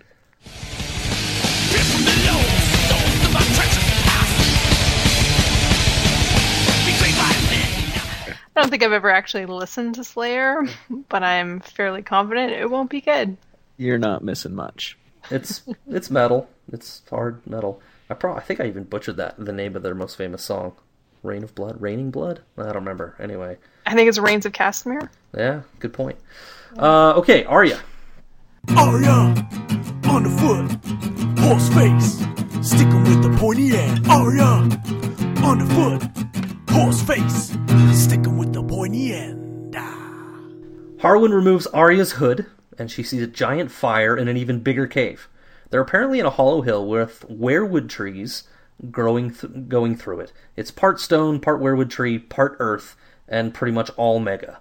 Uh, there's a newly thin, newly gray-haired, and also newly re- newly religious Thoros of Myr, the formerly fat red priest that would light swords on fire in melees and try to drink King Robert under the table. He greets Arya, Gendry, and the Hound. The Hound? Yeah, it turns out the Hound was the Mad Huntsman's captive that from the last Arya chapter. Uh, the Hound. What? Yeah, uh, we pretty much solved that one last time. Case cracked. uh, the Hound recognizes Thoros, but Thoros assures him that he is not the same man that the Hound recognizes, and that many powers long asleep are waking. When Sandor charges that Thoros' company is very uninspiring, we get the tale of the Brotherhood without banners from a man sitting entangled with the weirwood. Turns out it's Beric Dondarrion, the leader of that party.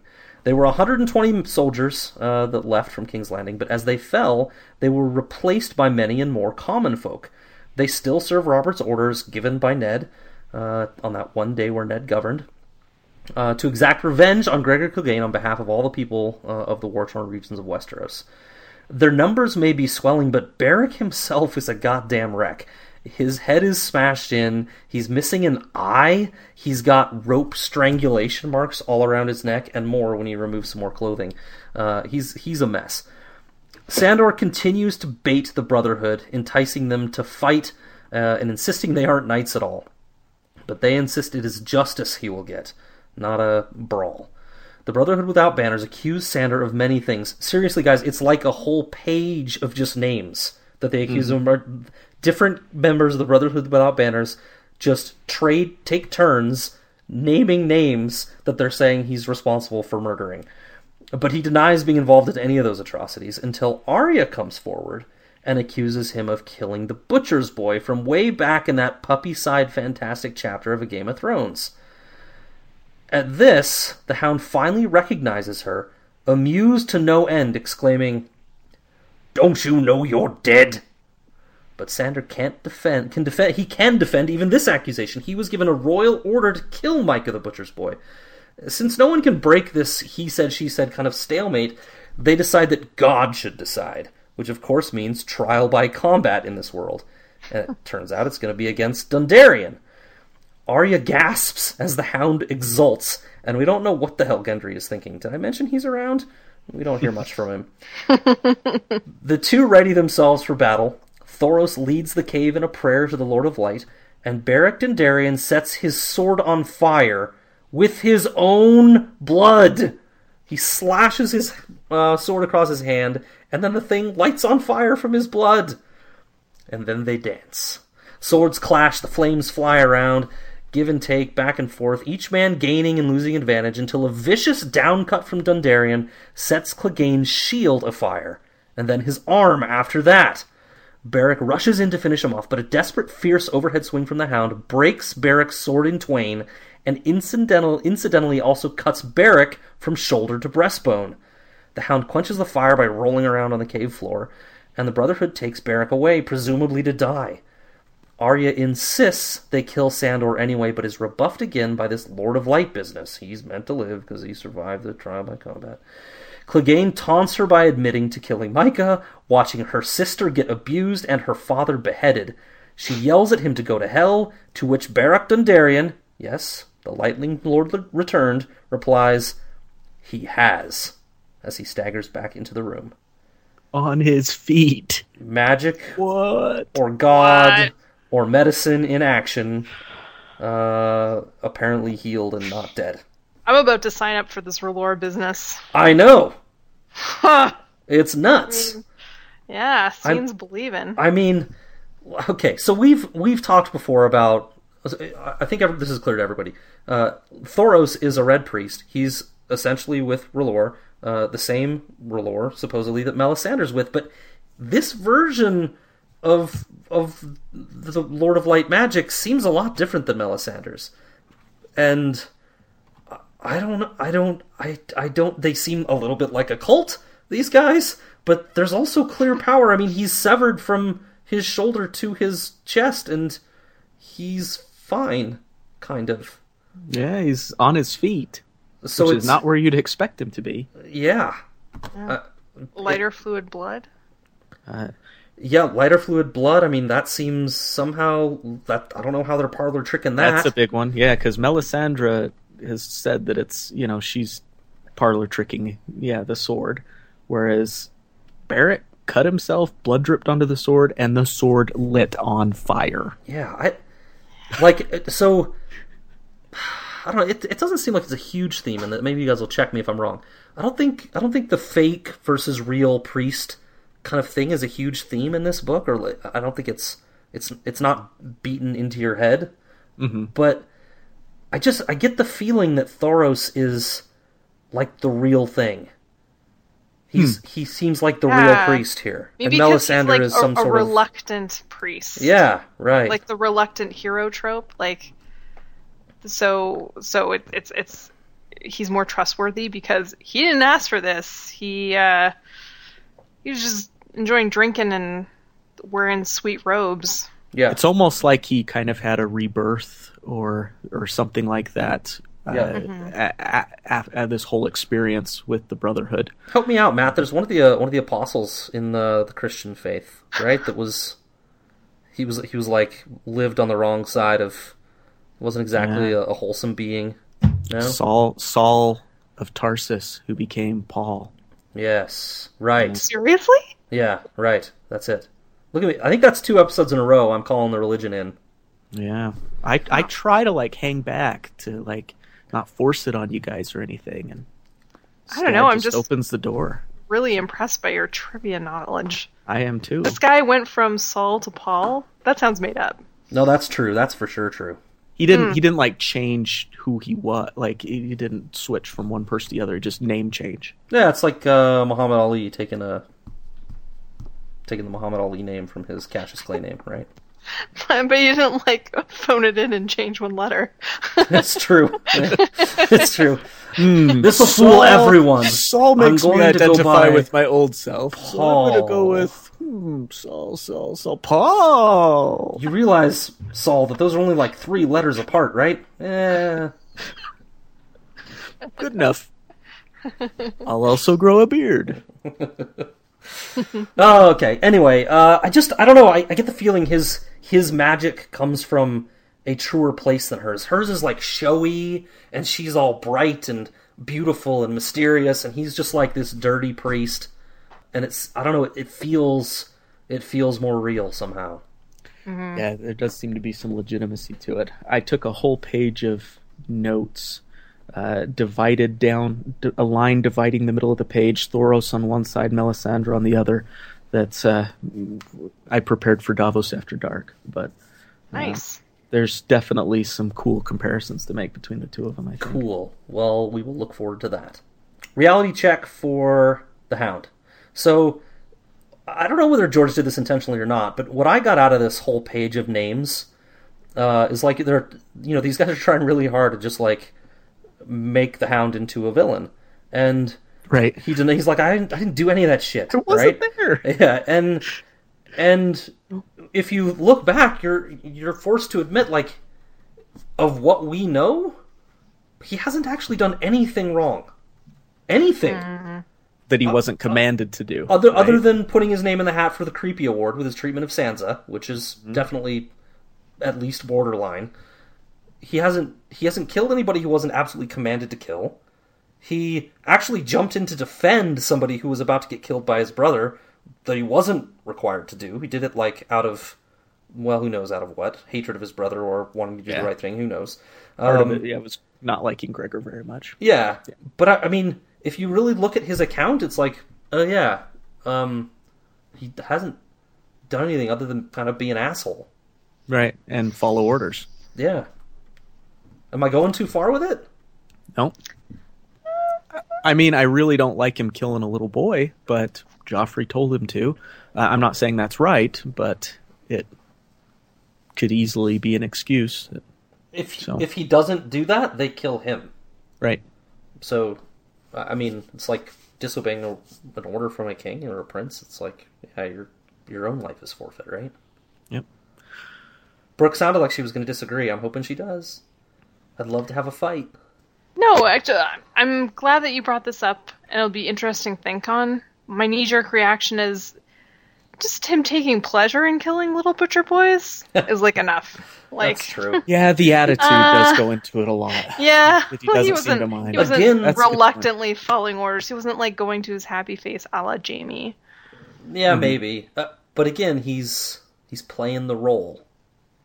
Right? A little, maybe. I think don't he's got, he's he's a very complicated character, which I appreciate Yeah. and I enjoy, and I, I don't think that he should be condemned for this list. Well, I, and I think you're worried about me casting him as a hero, which you're right. He isn't that either. It's not black or white. It's very gray for him.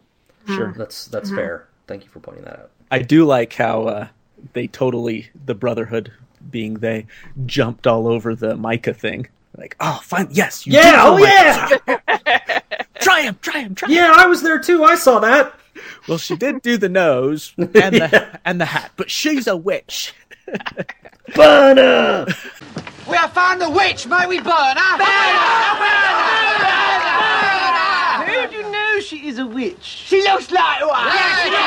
I thought of uh, uh, who was the gangster that they eventually got on tax evasion? Oh, it was um, it was Al Capone, right? Mm-hmm. That did all these Mail terrible fraud. things, and what event eventually they got him on was you know, Yeah. tax evasion or some Yeah. silly thing like that. But Yeah. oh yeah, yeah, that guy, that you killed that kid. Yep, yep. Put him on trial. Put him on trial. We got him. Yeah. Mm-hmm. Uh, Gendry's been warning us for many chapters about fools be lighting swords on fire and weakening the steel. Yeah, yeah. Whoops. Yeah. Don't Got do all that excited anymore. there. I thought maybe it just hadn't been mentioned that it's a Valyrian blade, but obviously not. Apparently not. Yeah. Hmm. You mean the Hound's blade?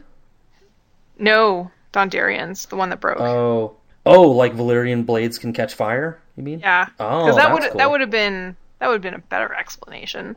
Yeah, totally. I didn't even think about that.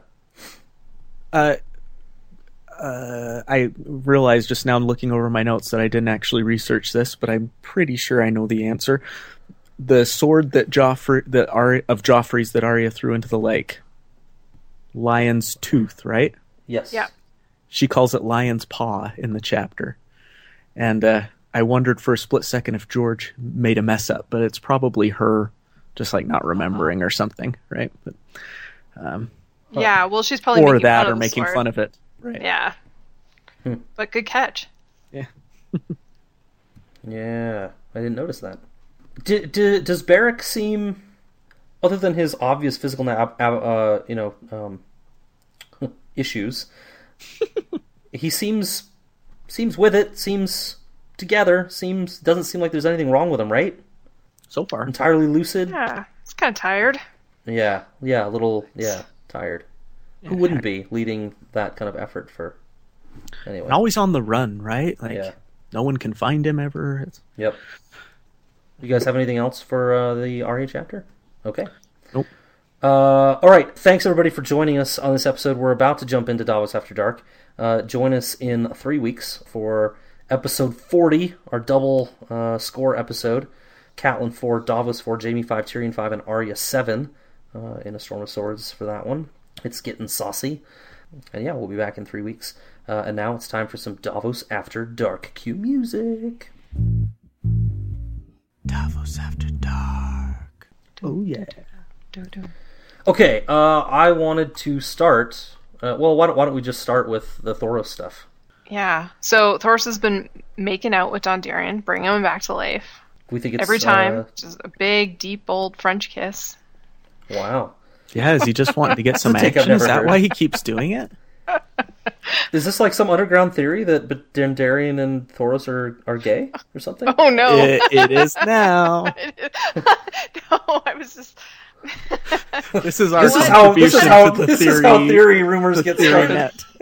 This is our Had it, had it been a man and a woman or a, a man and a dog, it doesn't matter. It would still would have been funny. We've got we've got Team Jon, we've got French Mance Rhaegar, we've got Thoros and Beric ship. wow. Love it. Um. Well, hmm, yeah. Well, I, I can see it happening. There's Why just not? not a lot of evidence. Well, But, and uh, that's the big question I have is what is so great about Beric that Thoros is willing to keep bringing him back, you know? Um, Yeah, I mean, he's, he's- a cool guy, and I think Beric's a really cool character, but The Dondarrion house is very a morally driven, yeah.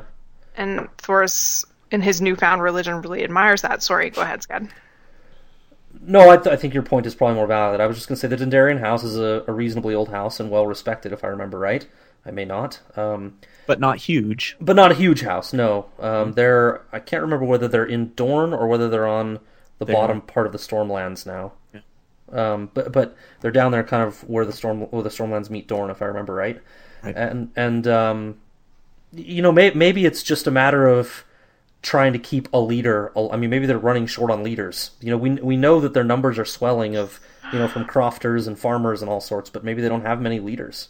I'm almost positive I remember, yeah, reading a Dondarrion sort of like diatribe on, on how his task wasn't done. Like he he Right. was he was given this task to to clean up the Riverlands, and it, it's like he can't die until it's done. And I think Thoros just supports that. Yeah. Well, and yeah, I agree. And also, with each time that he's brought back to life, his legend and his celebrity grows, right? Mm, yeah, no, it's and it's so that's one thing where Mhm. Thoros is like, well, I Yeah. brought him back three times and he's really popular, so why Yeah. don't I bring him back a fourth time and he'll be even more of a superhero? yeah. And when you're in love with somebody, you want to You don't want to lose him. the evidence grows. Uh, that's not all that's growing. Uh, so As long as his man parts remain intact, Thoros is going to keep bringing him back. just make sure he wears that codpiece into battle. So, uh, um, d- d- isn't it odd though that the the fame is going to Dondarrion when the fame maybe should be going to Thoros? and the, the Red God should be getting some notoriety in these parts beyond just the Brotherhood without banners. Like gaining a foothold is like a real power if it's really helping Dondarrion stay alive like this. You'd think. Yeah. Instead, it's kind of yeah, it's playing second fiddle. He's the support, which Thoros seems fine with. Yeah.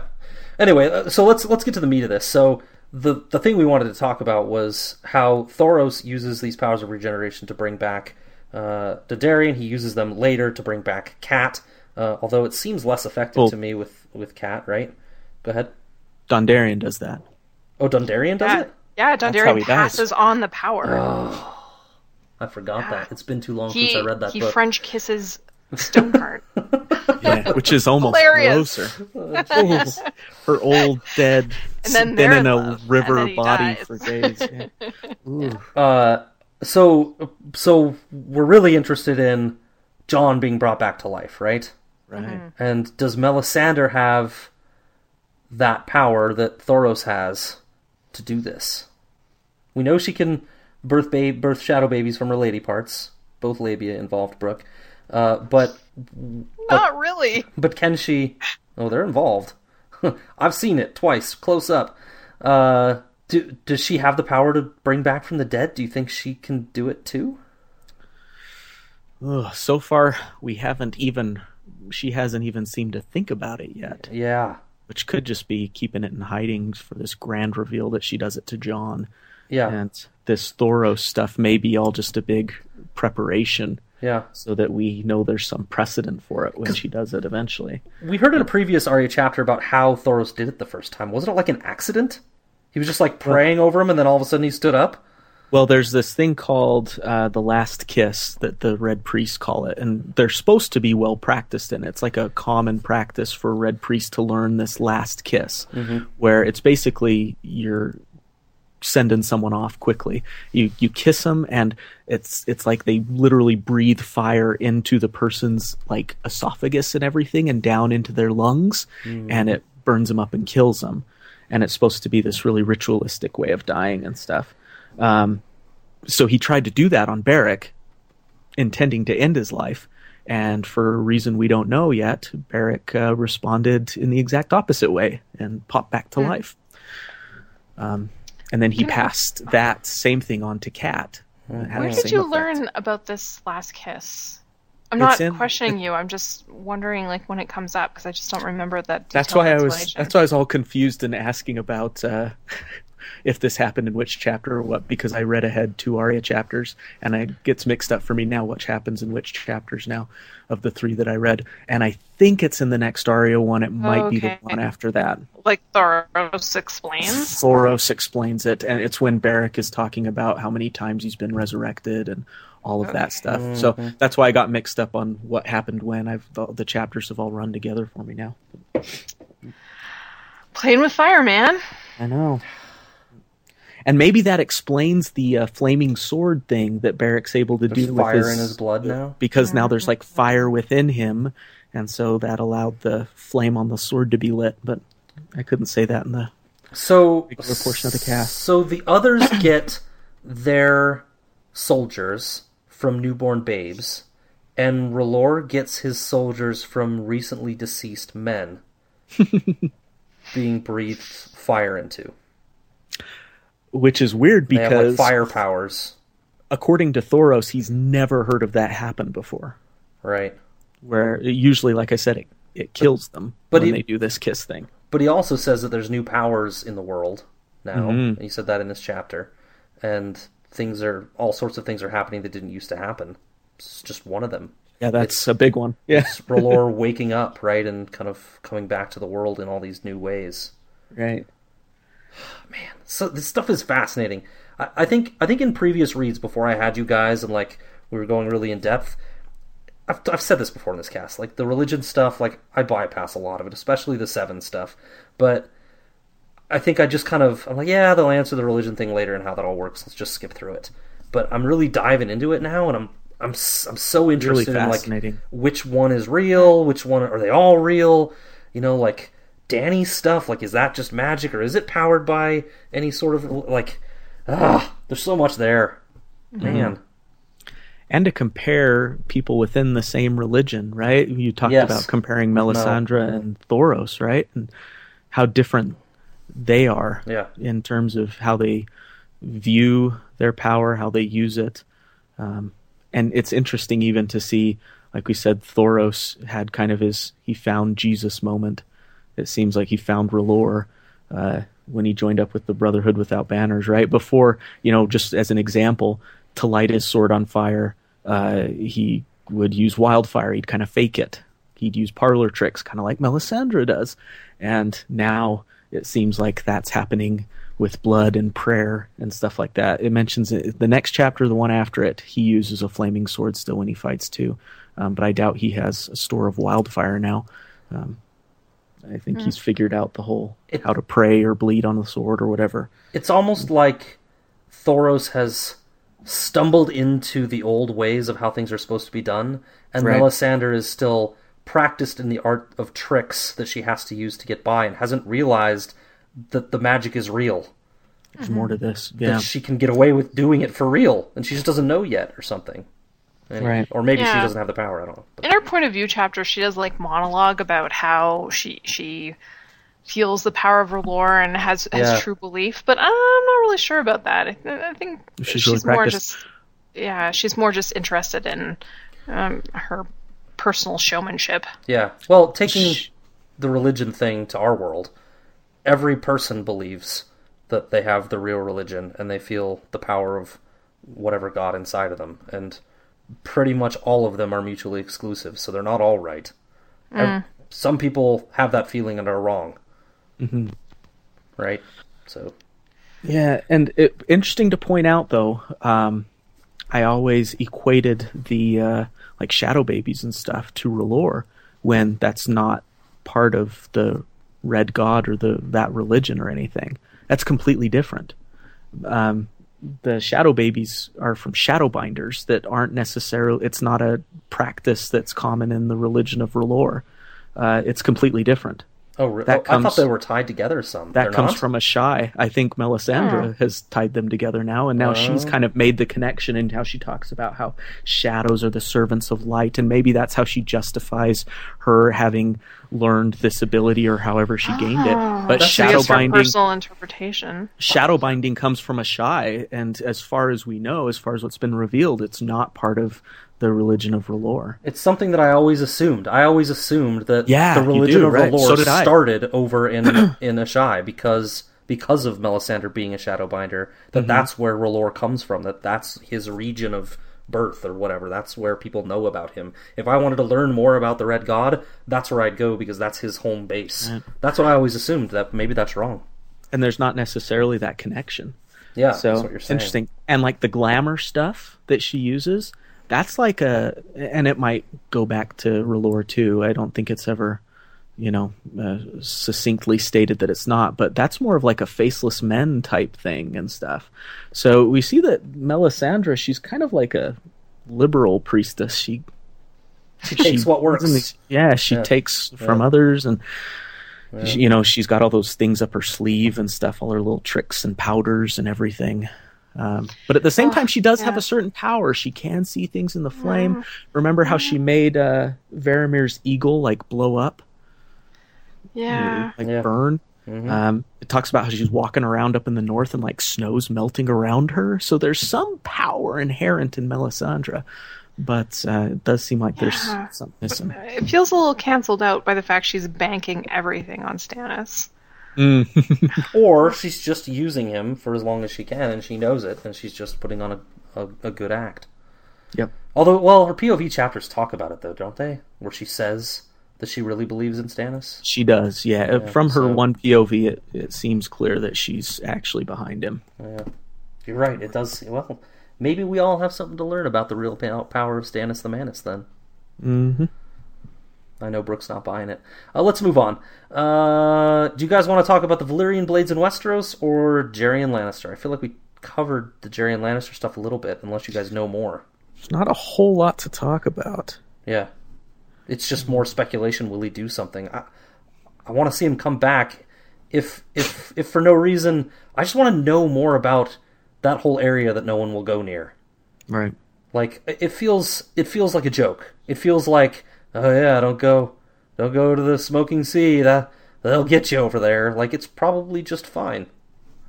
Right? I want somebody to come back and talk about it. Yeah, well, Euron claims he's been Euron claims there. he's been there. Yeah, he's just not talking about it. Euron's kind of a bragger too. You don't know. Damn it. I just said Euron has been there, and then my mic cut out, and then you guys said it. I'm taking credit, okay? Take taking You can have it. You can have it. You can have it. it would be cool if Tyrion runs into his uncle though, like maybe if he got if Mm. his if Jerry got like I don't know, washed up onto into Slaver's Bay or something. He does And talk about how he's his favorite uncle and stuff like that. So Mhm. it would be nice for Tyrion. Throw Tyrion a bone here. Give him back at least his favorite uncle. Yeah, that'd be Mm-hmm. cool. Uh, all right. Well, that's enough on Jerry, and let's talk about the blades. Oh, and if he did, sorry, if he did find Brightroar and gave it to Tyrion or something, and this whole chapter with Tyrion not getting a Valyrian steel sword from Tywin, and now he does come back with the sword that Tywin's always missed, Mhm. Brightroar Mm. itself. Yeah. But Tywin's dead. I will trade it for my it wouldn't be that birthright. fun. Yeah. Let's talk Valyrian blades. Yeah, two hundred in Westeros. What the fuck, man? That seemed like a lot more than I expected, and I Don't we know of, like, those eight? numbers. Yeah, if We- that. Yeah, I mean, there, we know of hardly any. There's a lot of houses in Westeros. Like I, There I buy yeah. it. There's there's a ton. And then if even the like the, the smaller, uh, less less wealthy houses have them, then ah, yeah, I can see them scattered around. Well, wha- but who would have them? I guess is I don't know. It's all speculation. Maybe this isn't that fun of a thing to discuss, but I, it seems like the only people who would have them are very old families. Yeah, the House of Scad would have one. The, For the pommel sure. the pommel would be like a dried up apple or something. What? I don't even know what that means. I just had to. I just had to throw my mock, frustrated surprise at you for it. What? Yeah, I'm- I'm indignant and that I don't even are- know why. That are old people. Those dolls, and the head is like a, a dried up apple.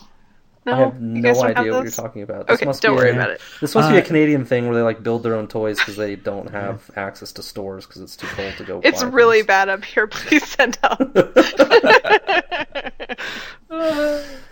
We do have like some fr- come from smaller houses though. Like I know the Qu- uh, Lyn uh, Corbray. Corbray? They've Yeah. got a they've got a Valyrian sword. But again, they're a very old house. right, as are the Mormonts. I was Yep. gonna say they're not a huge house, but they are very old. Um, Yeah. yeah. Anyway, I, I think it's a good question. Is how did they come across the Valyrian steel swords? What was like the impetus for getting one in the first place? Like, did you have to achieve something, or did they kind of hand them out to every house Yeah. to protect against um, others. Others. and stuff? Yeah. Which, oh, that was a point that I also came up with too, making that differentiation. Until now, we don't have any precedent of Valyrian blades killing others. oh, we still don't. Nope. What do you mean? Only dragon now? glass. What do you mean until now? Didn't you say until now? Yeah. We still, don't, I meant to say, still don't. Whatever. That Oh, there's there's nothing saying that or no proof that Valyrian steel is effective against others. No, Sam has a I think- chapter way out, uh, I think in Dance, where he's reading stuff that Right. indicates um, dragon steel Mhm. uh, has effect against others. Right. And they're he's supposing that dragon steel might be Valyrian steel because dragons come from Valyria and Valyrian steel, and the name just got lost in time or something. But Mhm. yeah, we don't have any proof. Yeah. Right. So far, it's only dragon glass. It's only obsidian. Yep. Yeah. Which there could there's obvious uh, connections with fire and things Yeah. like that. Mhm. So you know, obsidian is basically like frozen fire. They've called it or something like that. So, um, yeah, there's that obvious connection there. hmm Yeah. Uh, anyway, okay, let's let's move on from the blades unless you guys have anything else. Um, oh, did you want to talk about that in context with Team Jon?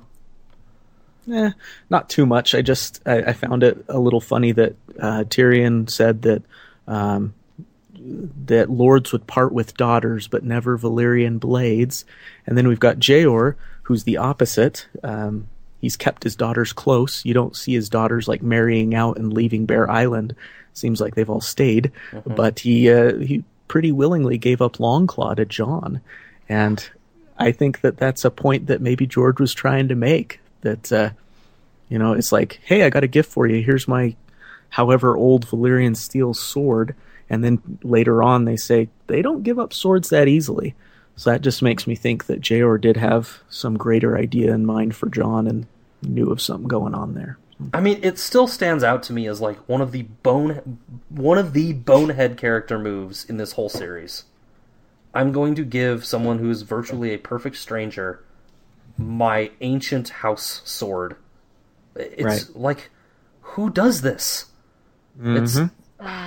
It's unexplainable. Except in the context of Team Jon. Yeah. yeah. Well, write it up. Yeah. We get three Someday. weeks. I don't know if you heard, but we get three weeks between podcasts now. You got time. Write it up. That just gives me more time to procrastinate until the next episode. I'm just teasing. Or read Star Maybe- Wars novels, which I did. Me too. Uh, maybe this is a good segue into talking a little about about Jorah or something, if you guys want. Sure. We get. I think that was a note that Brooke said. Oh yeah. So Um, so I don't know if you've listened to the latest Radio Westeros episode on Jorah Mormont. I haven't. Sorry. Okay. I- I, don't, I've don't been- even know if I should spoil you for it because it's pretty good. I've been spending all my audi- available audio time listening to the soundtrack for Hamilton, which is like crazy good. Yeah. It's so so so good. This Anyway, keeps on coming into my orbit, and there's nothing I want to watch less than a rapping musical. I would have said the same thing. I'm not a fan of hip hop, and it blew me away. Really? Yeah, Hmm. it's easily the, my favorite music I've bought in the last ten years. Crazy. Yeah. Anyway, sorry, non sequitur. Lost her again. And we lost her. Maybe this is a sign that we need to be done for the night. Yeah, I want to let her make her point about Jorah though. Before Right, we do. me too. Sorry, guys. It's a good oh one. my god. All right, make no more Hamilton stuff. Make your point about Jorah. Go ahead. Oh, just that Jorah's last wish was that Jorah would join the Night's Watch. Um, I think that it would be an act of redemption, sort of like a like a cleansing of all of Jorah's I wouldn't say sins, but uh, his his his wrongdoings, the selling off slaves, um, I don't know, giving in to that awful wife of his, abandoning his family. Um, Lynesse was it? Lynesse, yeah, the Hightower. Mm-hmm. But um, yeah, Radio Westeros covers it really well. But it it would just be a really great wrap up for his character to join the Night's Watch, to uh, you know have that absolution and and I don't know. I think he'd make a great member of the Night's Watch. He's obviously proven himself as a really great fighter. Um, it would go along with you know maybe if Dany's over in Westeros fighting the others with dragons, then he's on the Night's Watch supporting her. Which would just be really great. That's my point. That's it. I Yeah, agree. think I, agree. It'd It's be cool fun. to think about. I think it would be cool and scary to see what would happen if Jon, and I'm assuming that Jon resurrects and comes back to be Jon. Uh, what would happen if they, you know, meet up for the first time, and how awkward it would be to for Jor to be like, you know, that's my family's sword. sword. You know, uh, usually that's passed down from father to son, and he it's like the real passive aggressive way of asking for the sword back. He's like, you know, he gave it to you because he thought that I was like long gone and stuff, but.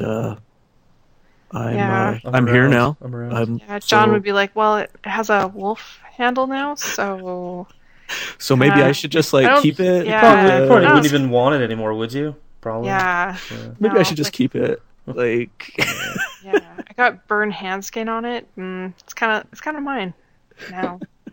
Yeah. uh, all right. Yeah, that will be a great conversation. It's totally going to happen. Jon will be resurrected. He's alive. Mm-hmm. I don't know. Mm, either that or he's Mormont's raven and he's just like sitting on the sword as the raven. no. no. You just keep saying snow, snow, Mine. snow, snow, snow, snow. All right. All right. Uh, time to wrap up. Let's wrap this thing up. Yeah. All right. Thanks everybody for joining us tonight. This is Brooke signing off, saying uh, the House of Brooke would definitely have a Valyrian steel sword, and the handle would be a cat. No question.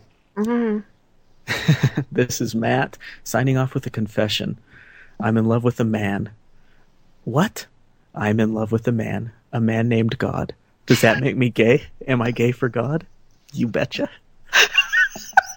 It's always sunny. Very Uh, nice. I'm I'm in the midst of a It's Always Sunny rewatch, and that just made me crack up the other night. So there you go.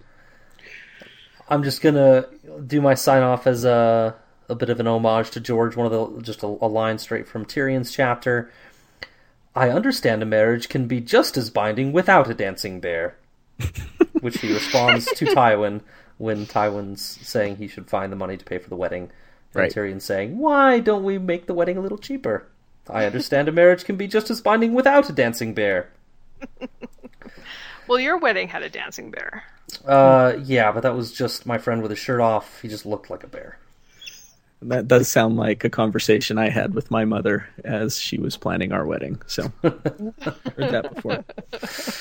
wait, wait, your mother planned your wedding? Uh, yeah, she loved it too. I, I bet your wife loved that as well. Yeah, I bet she was all in on that.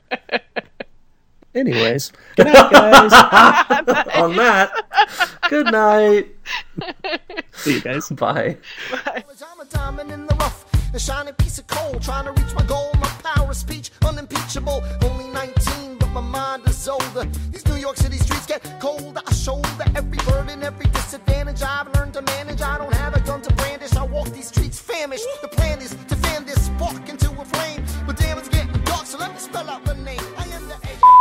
She's just not the kid type. She's kind of like Bentham. she's not really the kid type. Uh, Ouch. you you were the one that says it all the time. I try to like keep it down. No, you don't. don't pretend now. Listen, we've got all our conversations on record. We can go refer to them. uh, true. And you do do a great job, Brooke, of pretending to be interested in the stories. When we tell about our stories, kids. yeah, you do. So I You are- commend yes, you for that. yes. I Actually- commend you for that. Listen, if we're commending each other, I will commend you guys for keeping it like toned down on the kids' Right. stories. I appreciate that.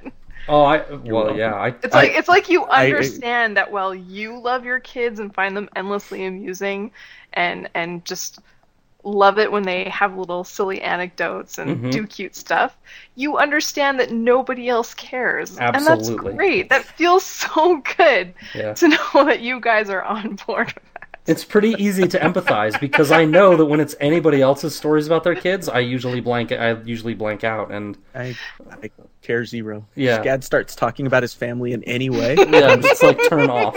Yeah, yeah, I step away and go to the bathroom. yeah. I'm joking. Matt brought his I- I kids into the office the other day, and I just pretended to be on a What? telephone call. Yeah. He didn't even like look over. He's like, there they are again. Yes. It's not One true. thing I didn't know they were in there. about Nikki your- was like, Nikki was like, let's go say hi to Scott. And I was like, mm, no, you don't want to do that. Well, that was more just because you're embarrassed of me. Also because of your haircut. But yeah. Oh, Anyway. tragic. Before we move on, I do want to say I do appreciate stories about your kids when it's like the tr- your traits are being adopted by your kids. Oh, yeah. because I Mhm. do I do want to hear about that tragic mess. Well, I think what Uh, I'm hearing adorable. is you want it to be affirmed that having kids sucks. You don't want it to hear the uh, the cute good stuff. oh no no, I just want to hear about them like talking about poop constantly Oh. or being being tiny curmudgeons. Yeah. I've actually got a potential poop story tonight. Uh, we'll see how it feels when it comes when it comes time. That's great. But wouldn't it be fun? You guys could like share a room, have a little slumber party. Aw. Mm-hmm. Maybe a sexy slumber party. Tiny nineties pillow Wow. fights. Have, have you Scad and I seen pillow Matt fighting. or I? There's going to be nothing sexy about that slumber party. Well, well, Well, I've I- been known to turn it on. I do have man boobs. Oh my god. Sorry for the visual. Uh, you, you guys, I'm sure, would both pull off tiny lacy nightgowns very well. I'm gonna I'll give start, you that. I'll start shopping for one. If it were too tiny, I wouldn't be able to pull it off. Like literally, I, it would be stuck on me. kinda- You'd have to you cut just it pass off. out. It just Cut off your Scad. Scad would just shamefully hand me a pair of scissors and be, please. Oh goodness.